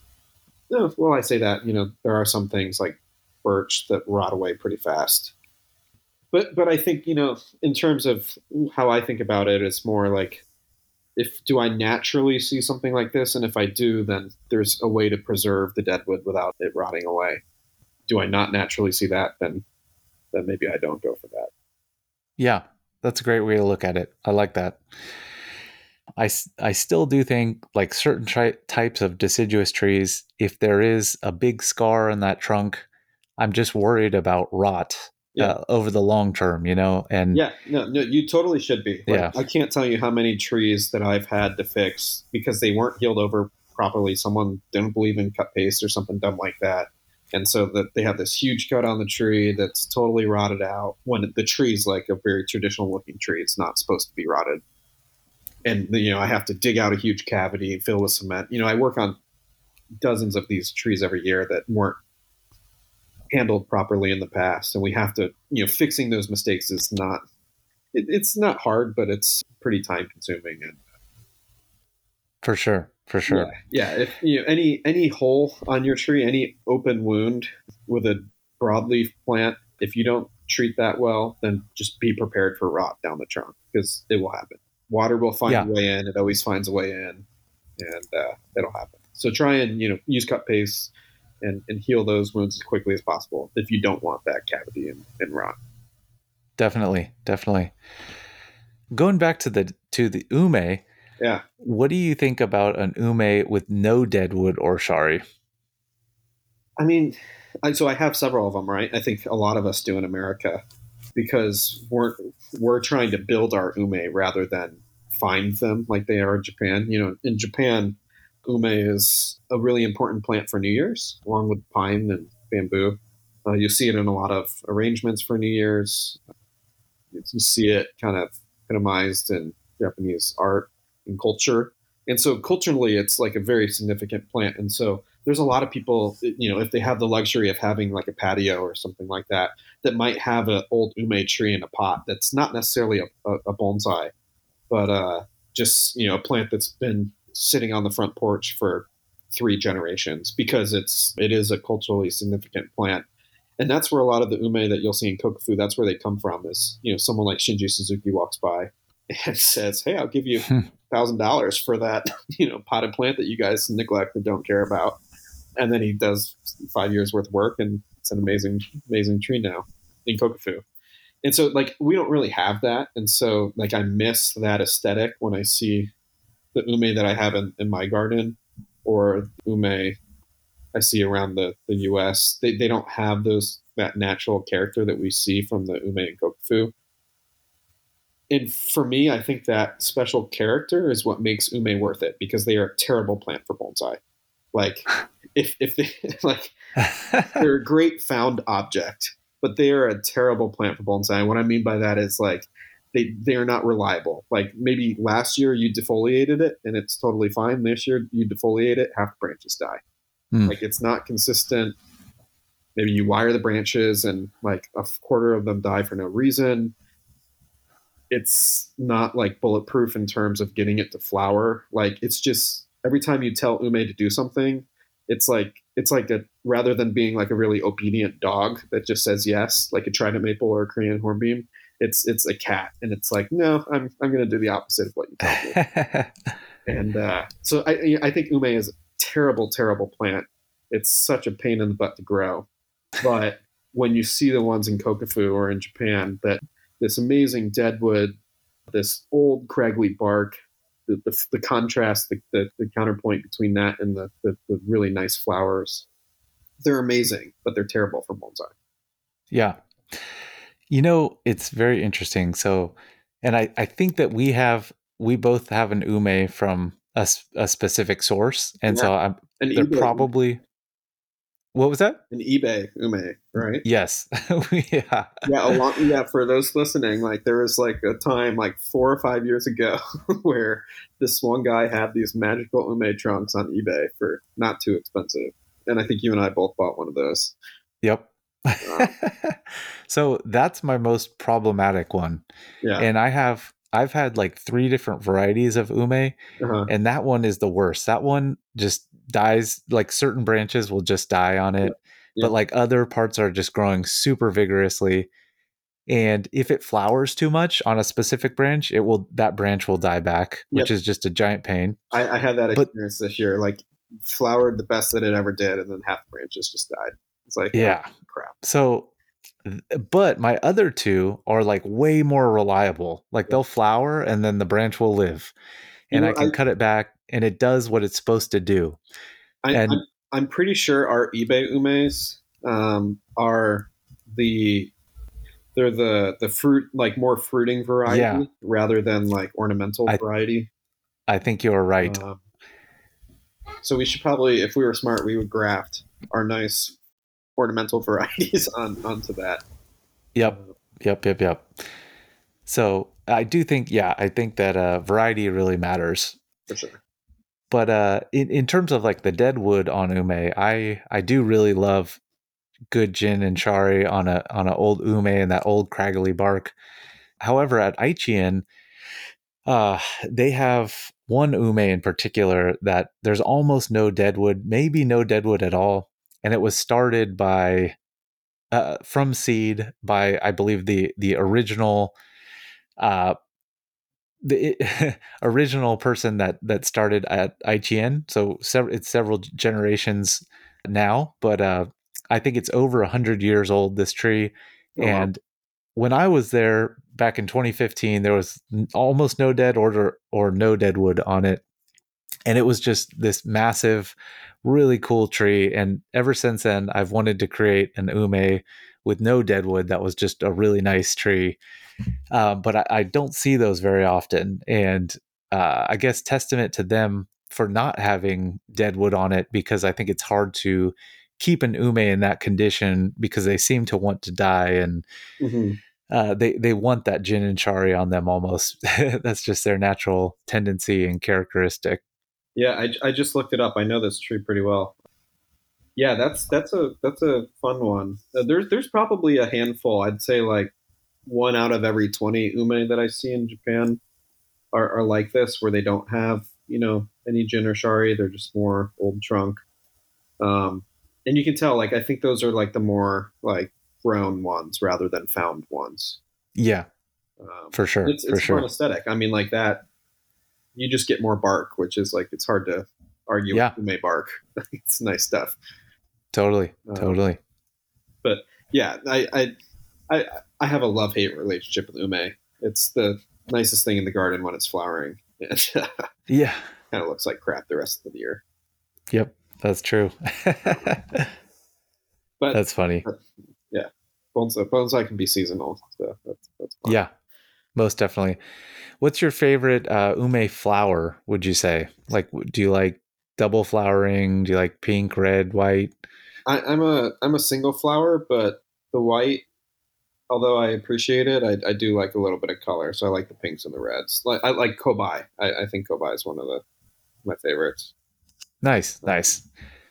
Very cool. Yeah, I like the single flower as well, and uh, I like variety. So Yeah. I'll take. I'd like one one white, one light pink, and one red. Yeah. I'd be happy. No, that's that's a good mix. Um, cool. I, I lined I lined my uh, my driveway. Know, I'm in, I'm on a subdivided lot, so I'm like way off the street, uh, and so I have like a hundred foot driveway going down to the street. So I lined it with I think I have maybe 15 ume out there, different varieties, which has been kind of fun every year. They're kind of trash trees in the landscape too. They don't grow predictably compared to Yeah, other trees, but um, yeah, it's it's it's fun to have a bunch of them around. that's great. That's great. Nice. Yeah. Well, speaking of deciduous w- wounds, Mhm. uh, how do you? Any tips for generally just just healing deciduous wo- wounds? Yeah, two things. Number one, use the use well use cut paste and not just use cut paste, but use the right cut paste. All of the cut pastes are not created equally. You know, different ones have different ingredients in them. Uh, the, the main two that I, I, I really like, and, and I'm a big fan of liquid cut paste, um, just for their ease of application and their their cost effectiveness. But uh, you know, the I like the orange stuff called Top Jin it's basically Elmer's glue, but it has some fungicide in it. So I use this on, you know, it's kind of my default cut paste. I'll use it on uh, pretty much every single stub cut that I make, just to you know present or, or prevent uh, pathogens from getting into the plant. But I also use it on things that callus really well, like a maple uh, or a beech, uh, things that callus really strongly on their own that don't need any help this is uh, the top jin the orange stuff is a really good cut paste for just keeping the fungus out but letting the tree kind of naturally heal itself without getting moisture in and rotting the wood beneath it. The other cut paste i use a lot is called kirikuchi and both of these you can find uh, at jonas uh, bonsai tonight. I, I buy all my supplies from jonas. He has a great store. And uh, the kirikuchi it's an olive green liquid cut paste. Kirikuchi has a lot of uh, growth hormone, probably gibberellic acid, in it. Um, funny enough, that's the same uh, compound that's in uh, rooting hormone.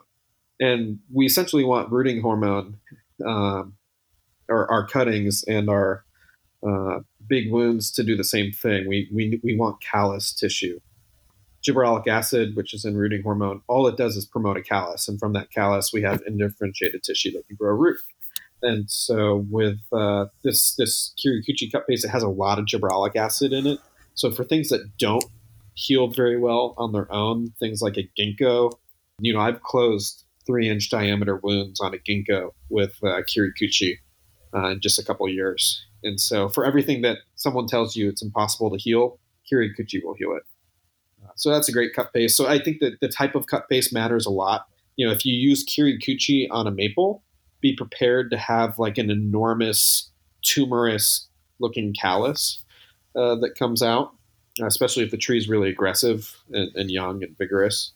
So uh, using the right cut paste, always using cut paste, but using the right one really matters. Uh, the second part to that is uh, re-agitating wounds. So oftentimes a callus will kind of grow. It will kind of close the wound maybe 30% and then it kind of stops.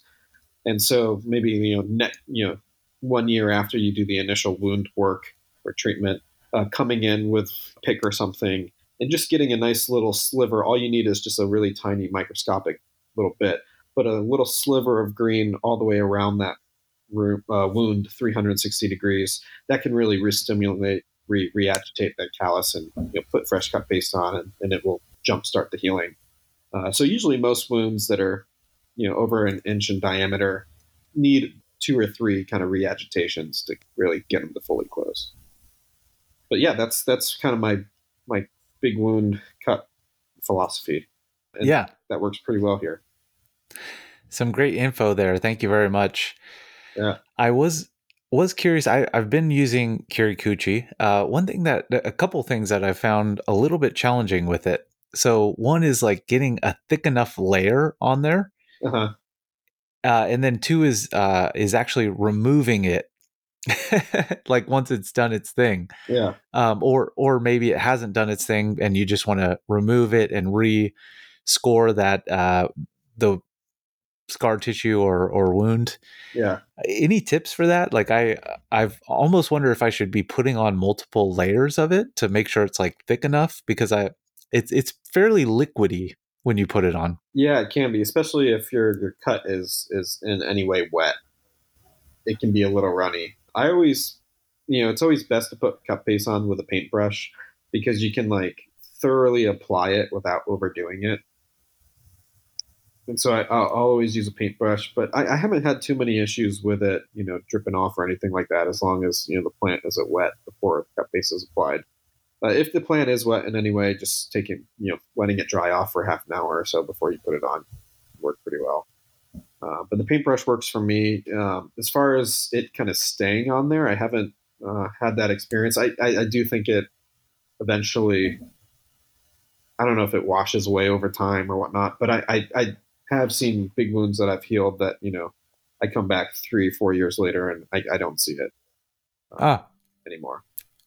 Cool. So very nice. Very nice. Uh, but they do if if if the the liquid is giving you trouble, Kirikuchi also has a putty version that oh. this is now selling. And so if you want, you know, that same intensity of, of hormone uh, in a putty, that that works great. Very cool. I should look into that. And I, I have not used a paintbrush to put it on. I always just kind of squeeze it on and move, you know, move my hand around. Yeah. I don't touch it. I know you're not supposed to touch it with my finger. I mean, but uh, I, I will try a paintbrush. That that might work well actually. Thinking yeah. about it. Yeah, paintbrush works well. It's a little annoying because you got to clean it afterwards. You know, but uh, it, it, it works really well for application. Great tips. Cool. All right, next question. So, if you could snap your fingers and magically get 30 years of development on one tree, and we're starting with a, a, starting from scratch. So seedling, cutting, mm-hmm. air layer. Yeah. Uh, yep. What type of tree would you pick? And do you have any idea what you would want that tree to look like? Yeah, um, you know, Japanese maples are probably one of my all-time favorites, and so like, if I could go back 20 years in time and you know start a bunch of young trees, I'd probably start a bunch of like Deshojo Japanese maple uh, of different forms of you know either informal upright single trunks or you know clump style uh, kabudachi. you know what I when you ask a question like that, I always think of like, what do I have a deficit of in the garden right now? And I, I have a lot of Japanese maples, so I'm not sure I would do that today. Although it would be nice to have more Deshojo. But uh, the main thing that I, I feel that I have a lack of in the garden right now is cascades. You know, we always think of deciduous trees as being upright, and of course, you know, cascade is kind of like doesn't really make sense for most deciduous trees. You know, deciduous trees tend to just grow up. um, but uh, once you get a garden of like 200 large upright deciduous trees you start noticing like hey i don't have any cascades or semi cascades here so like i don't have a lot of space but something i am thinking about doing is starting you know a bunch of japanese maple cascades or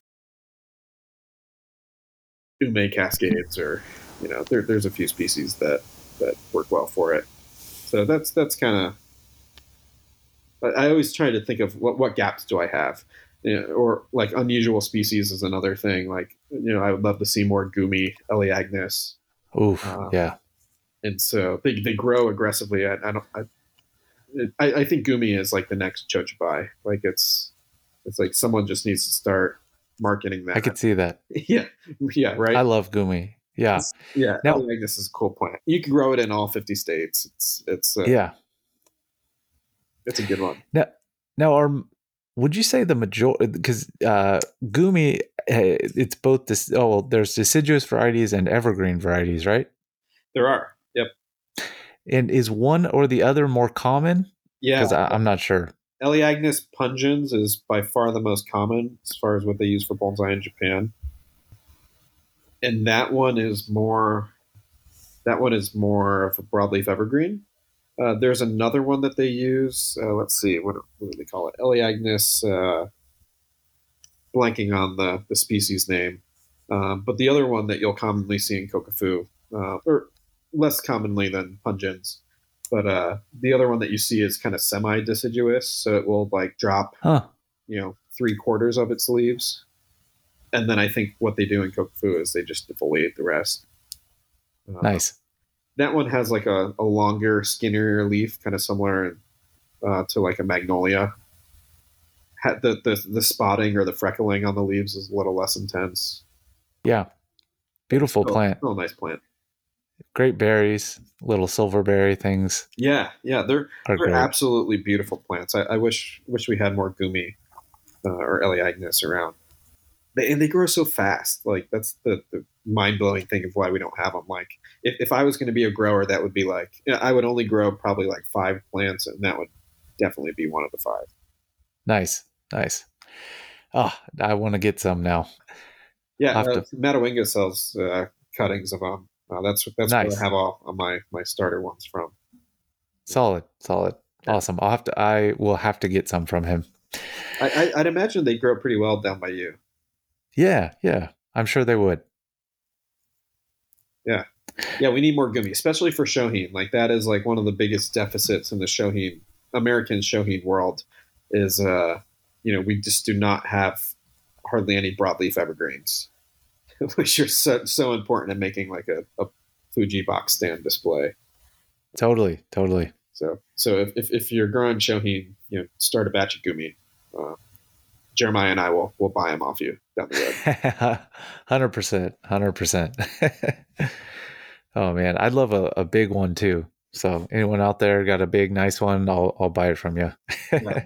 Yeah, you don't see too many of them around. I, I got lucky. I, I, I found a, a nice big trunk that came to the garden last year. ah, Uh, nice. they're pretty. Do you rare. know the history behind yours? Yeah, it was uh, was imported by the Kennett Collection. It had a ton of damage. Like the top of it like broke off when they they sold it. Uh, and so I had a client who got it. You know, like half of his tree showed up, um, and so they were great about you know refund and whatnot. Um, but like it was basically this huge ume stump, and so we've been kind of developing it. And him and I did a trade for it, and uh, yeah, it's it's I- I can't believe how fast they grow. Like you can grow like I, I grew a sacrifice branch that like two inches in diameter in like Phew. a year and a half. Wow, They put on a lot of wood really fast. So nice. It, it, it, it'd be it, for those people who are impatient uh, about growing like it'd be a good one because you'd make a lot of progress in a short time. Very cool. Very cool. I'm glad you got that tree. That's awesome. Yeah, it'll, it'll be fun to play with. Um, coming to an expo in like 12 or 15 years. Solid. yeah You said you, you said you don't have any gumi. No, I don't have any, and I need to change that. Yeah. Yes. So, yeah, 100%. I'm sure they'll do great here. We have a mi- fairly mild climate, and they, they seem pretty hardy from what I've seen. Um, they're and they're just gorgeous. Yeah, yeah. Awesome, man. So, one question that I have for you is uh, really what is the goal with deciduous bonsai? And I heard you on uh, Ryan Neil's podcast, and, and you were talking about maybe the goal is not to make a ancient looking deciduous bonsai tree, and I, I think that's really interesting. And I, I uh, like to think of like an analogy with people and i kind of think of deciduous bonsai as like if it if deciduous bonsai were a person Uh-huh. we would be trying to show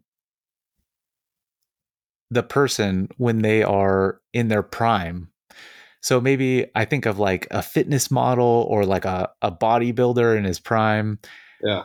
that's like the goal that i picture what i'm trying to do with deciduous bonsai i'm curious if you would agree and if you use any other analogies or if you think that that is kind of what you're going for Yeah, I would say a little little older. Uh, I would say more like that 50, 60 year old who's about to retire.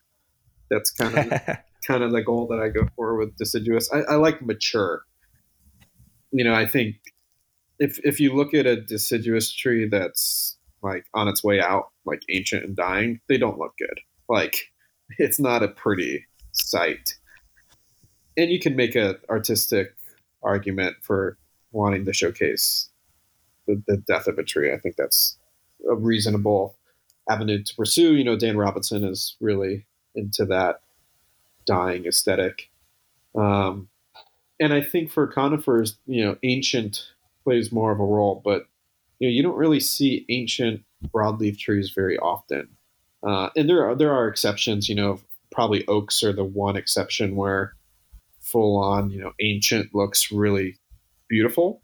We see that in the live oaks in the southeast United States. But a lot of them, they're not like they're not like dying, even though they're ancient. Like you don't see like half the canopy dead or something. They're still full, beautiful trees. Um, and so yeah, with with my, my goal for deciduous is is not to have it look like it's on hospice, you know, about to die. I like mature kind of feeling, you know, full silhouette, dense branching, old features in the, the core of the trunk, but you know, still very full and, and healthy and vigorous. So yeah, I'm not sure I would do like 30, 40 year old. I feel like I have like a lot of like 30 year old fitness models in their prime. They're like too strong and they're like flexing too much and like the inner nodes are too big and I'm trying to get them slid down a little bit. Um, but uh, yeah, I'd say like good deciduous bonsai is mature, not ancient. Nice, nice. I like that a lot. I like that a lot, and I think you're right. I think too. Uh, we're not trying to show too too young. Um, Yeah. So I, I was trying to think of a, a human analogy in terms of what the goal would be, and uh, so maybe it's like that 50 to 60 year old that's retired but still in like awesome shape and doing great. Yeah, yeah, I totally yeah. Nice. Very cool. Awesome. Well, uh, I think uh, maybe I was kind of hoping to to chat about one more topic with you, and then I probably need to wrap this bad boy up. Uh, one thing that I kind of wanted to chat about with you was uh, the topic of a bonsai collection, Uh-huh. and one thing that that I kind of have realized recently about me, and I wanted to ask this about you because I think I I spoke with your dad just a little bit about this at the Pacific Bonsai Expo, is that uh, I've kind of struggled in my mind with being a collector, and I don't mean collecting trees like going out into the mountains and collecting yamadori. More so, I mean like seeking a bonsai collection that I can go out and look at on a daily basis. Yeah. I don't know why I have an issue with this. And and I like I love having a bonsai collection and it, it's really like like we were talking about goals earlier.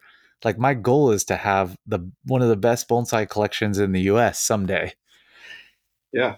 But I still feel kind of funny. Like I feel like uh I don't know, like maybe because there's an element of money or something like that. Um part of this though is I've always been a collector of things. Like it was comic books, it was magic cards, it was what else? Uh rock and minerals back in the day. And now I'm getting gonna get into koi, which is kind of funny.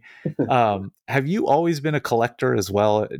Is that something you've been to into? Like, do you, have you collected other things within your life? Yeah, a little bit. Um, my parents are definitely kind of more so. My dad is a big collector. I think the the one issue with a collector mindset is that you feel like you have to have one of everything, and so it ends up being a sacrifice to quality at some point. And I, I I'm not immune to that as well. Like I walk in my backyard and you know I have trees. You know I have probably the best loblolly pine bonsai in existence. Is it a good pine bonsai? On my scale of one to ten, it's probably a five.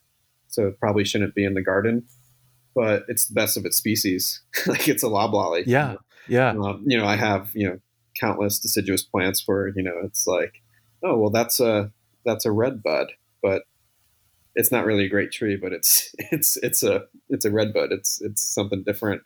So I, I do think you know with with my clients who have the luxury of having kind of small collections, uh, we do we do strive for quality trumping having a ginkgo just because you want a ginkgo.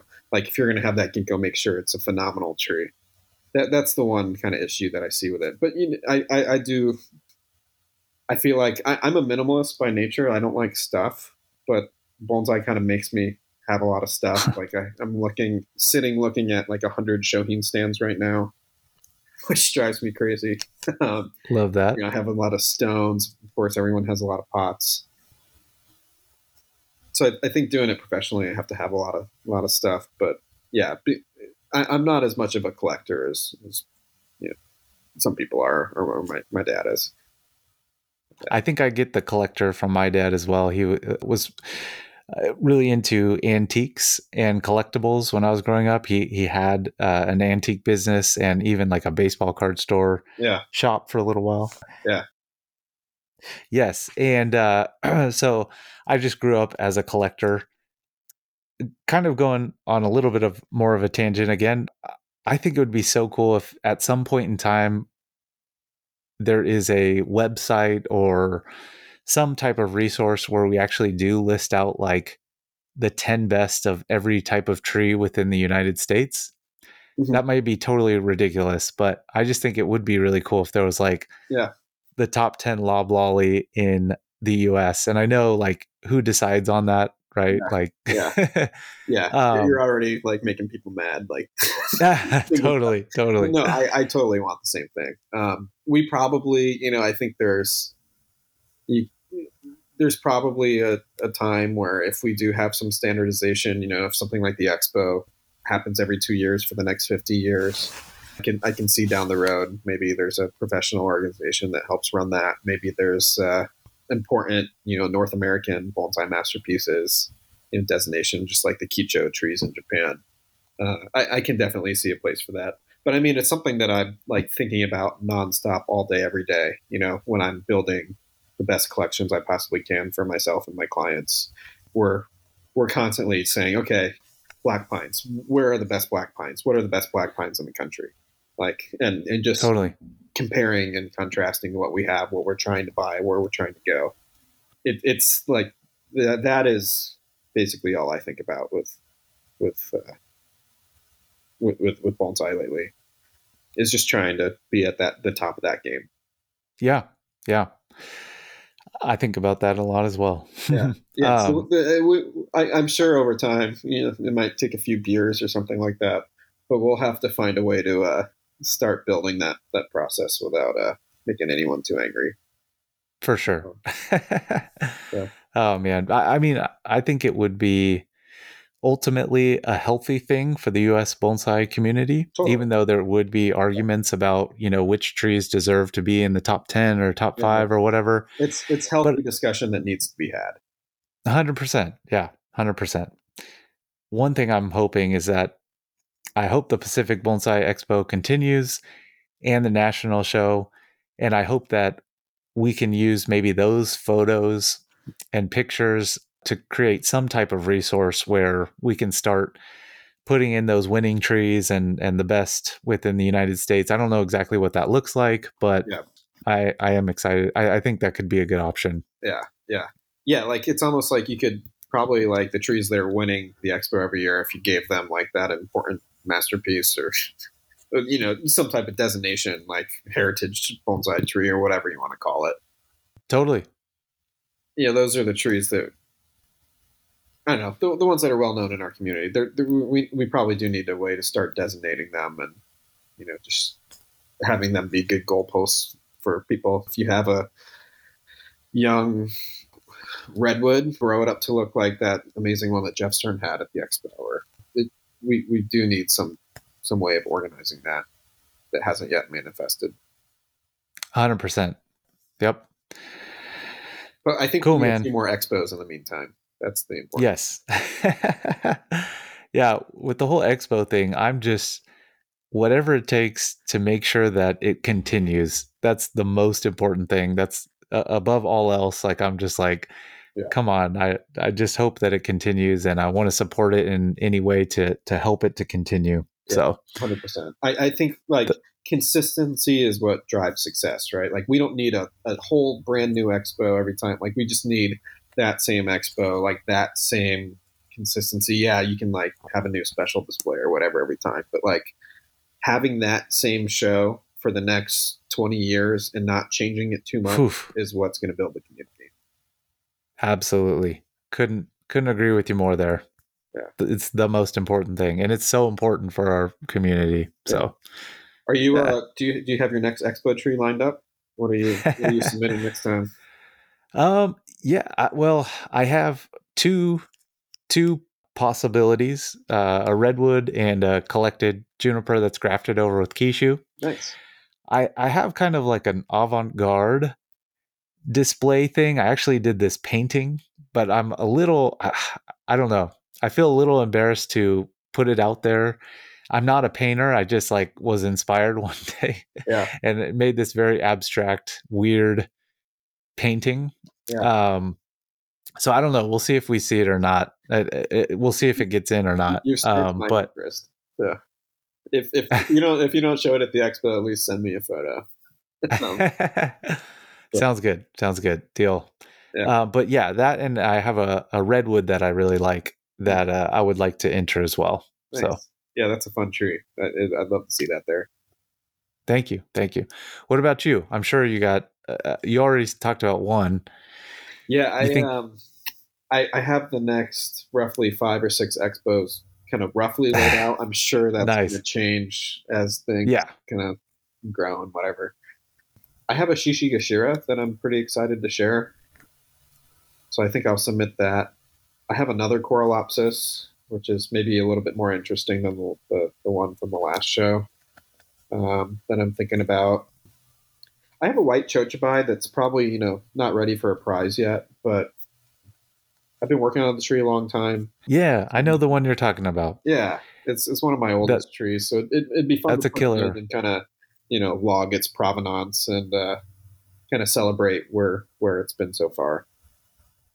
Absolutely, very cool. Yeah, I have a few things in mind. Super super excited about it though. I, I can't wait for the next expo. I kind of Oh, I understand why they didn't do it every year, but I kind of wish it was every year. oh man, I think Jonas and Eric would kill themselves if it was every year. It's just yeah, yeah, the amount of work that that must have gone into that was Yeah. crazy. yeah. And uh, speaking about that, I think if we're gonna, you know, we we are definitely doing another expo. Like, it, it needs to, I think, take a uh, more of a community kind of vibe where we, I mean, we had they, there was such amazing volunteers at the last one, but like we need, you know, probably another fifty or hundred volunteers to really make it a, a screaming success. So I think if Yeah. pe- people care about it like you and I do, like there's a lot of opportunity to, to help out and uh, really kind of make it a regular thing. Yeah.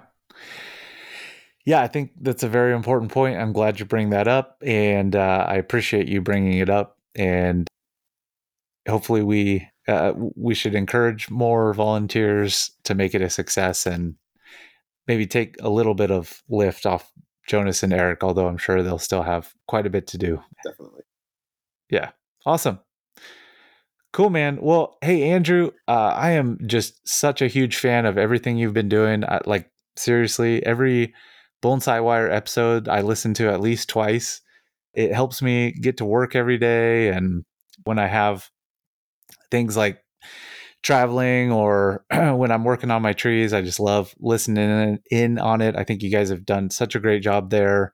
Uh, it's been just an absolute pleasure following along you in you building your bonsai garden and seeing you work with your clients and and build your collection. So it's been an absolute honor and pleasure pleasure to speak with you today.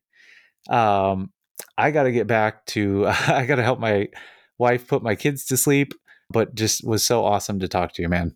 Yeah, there's. I think there's a lot of mutual respect. I really love everything you're doing. Uh, I've I've enjoyed your podcast a lot too. So uh, thanks for having me on, and uh, look forward to rapping again sometime soon. Hey, that would be fantastic. Thanks so much, man. I'll talk to you later. All right. Have a great night. Yep. Take care, Jeremiah.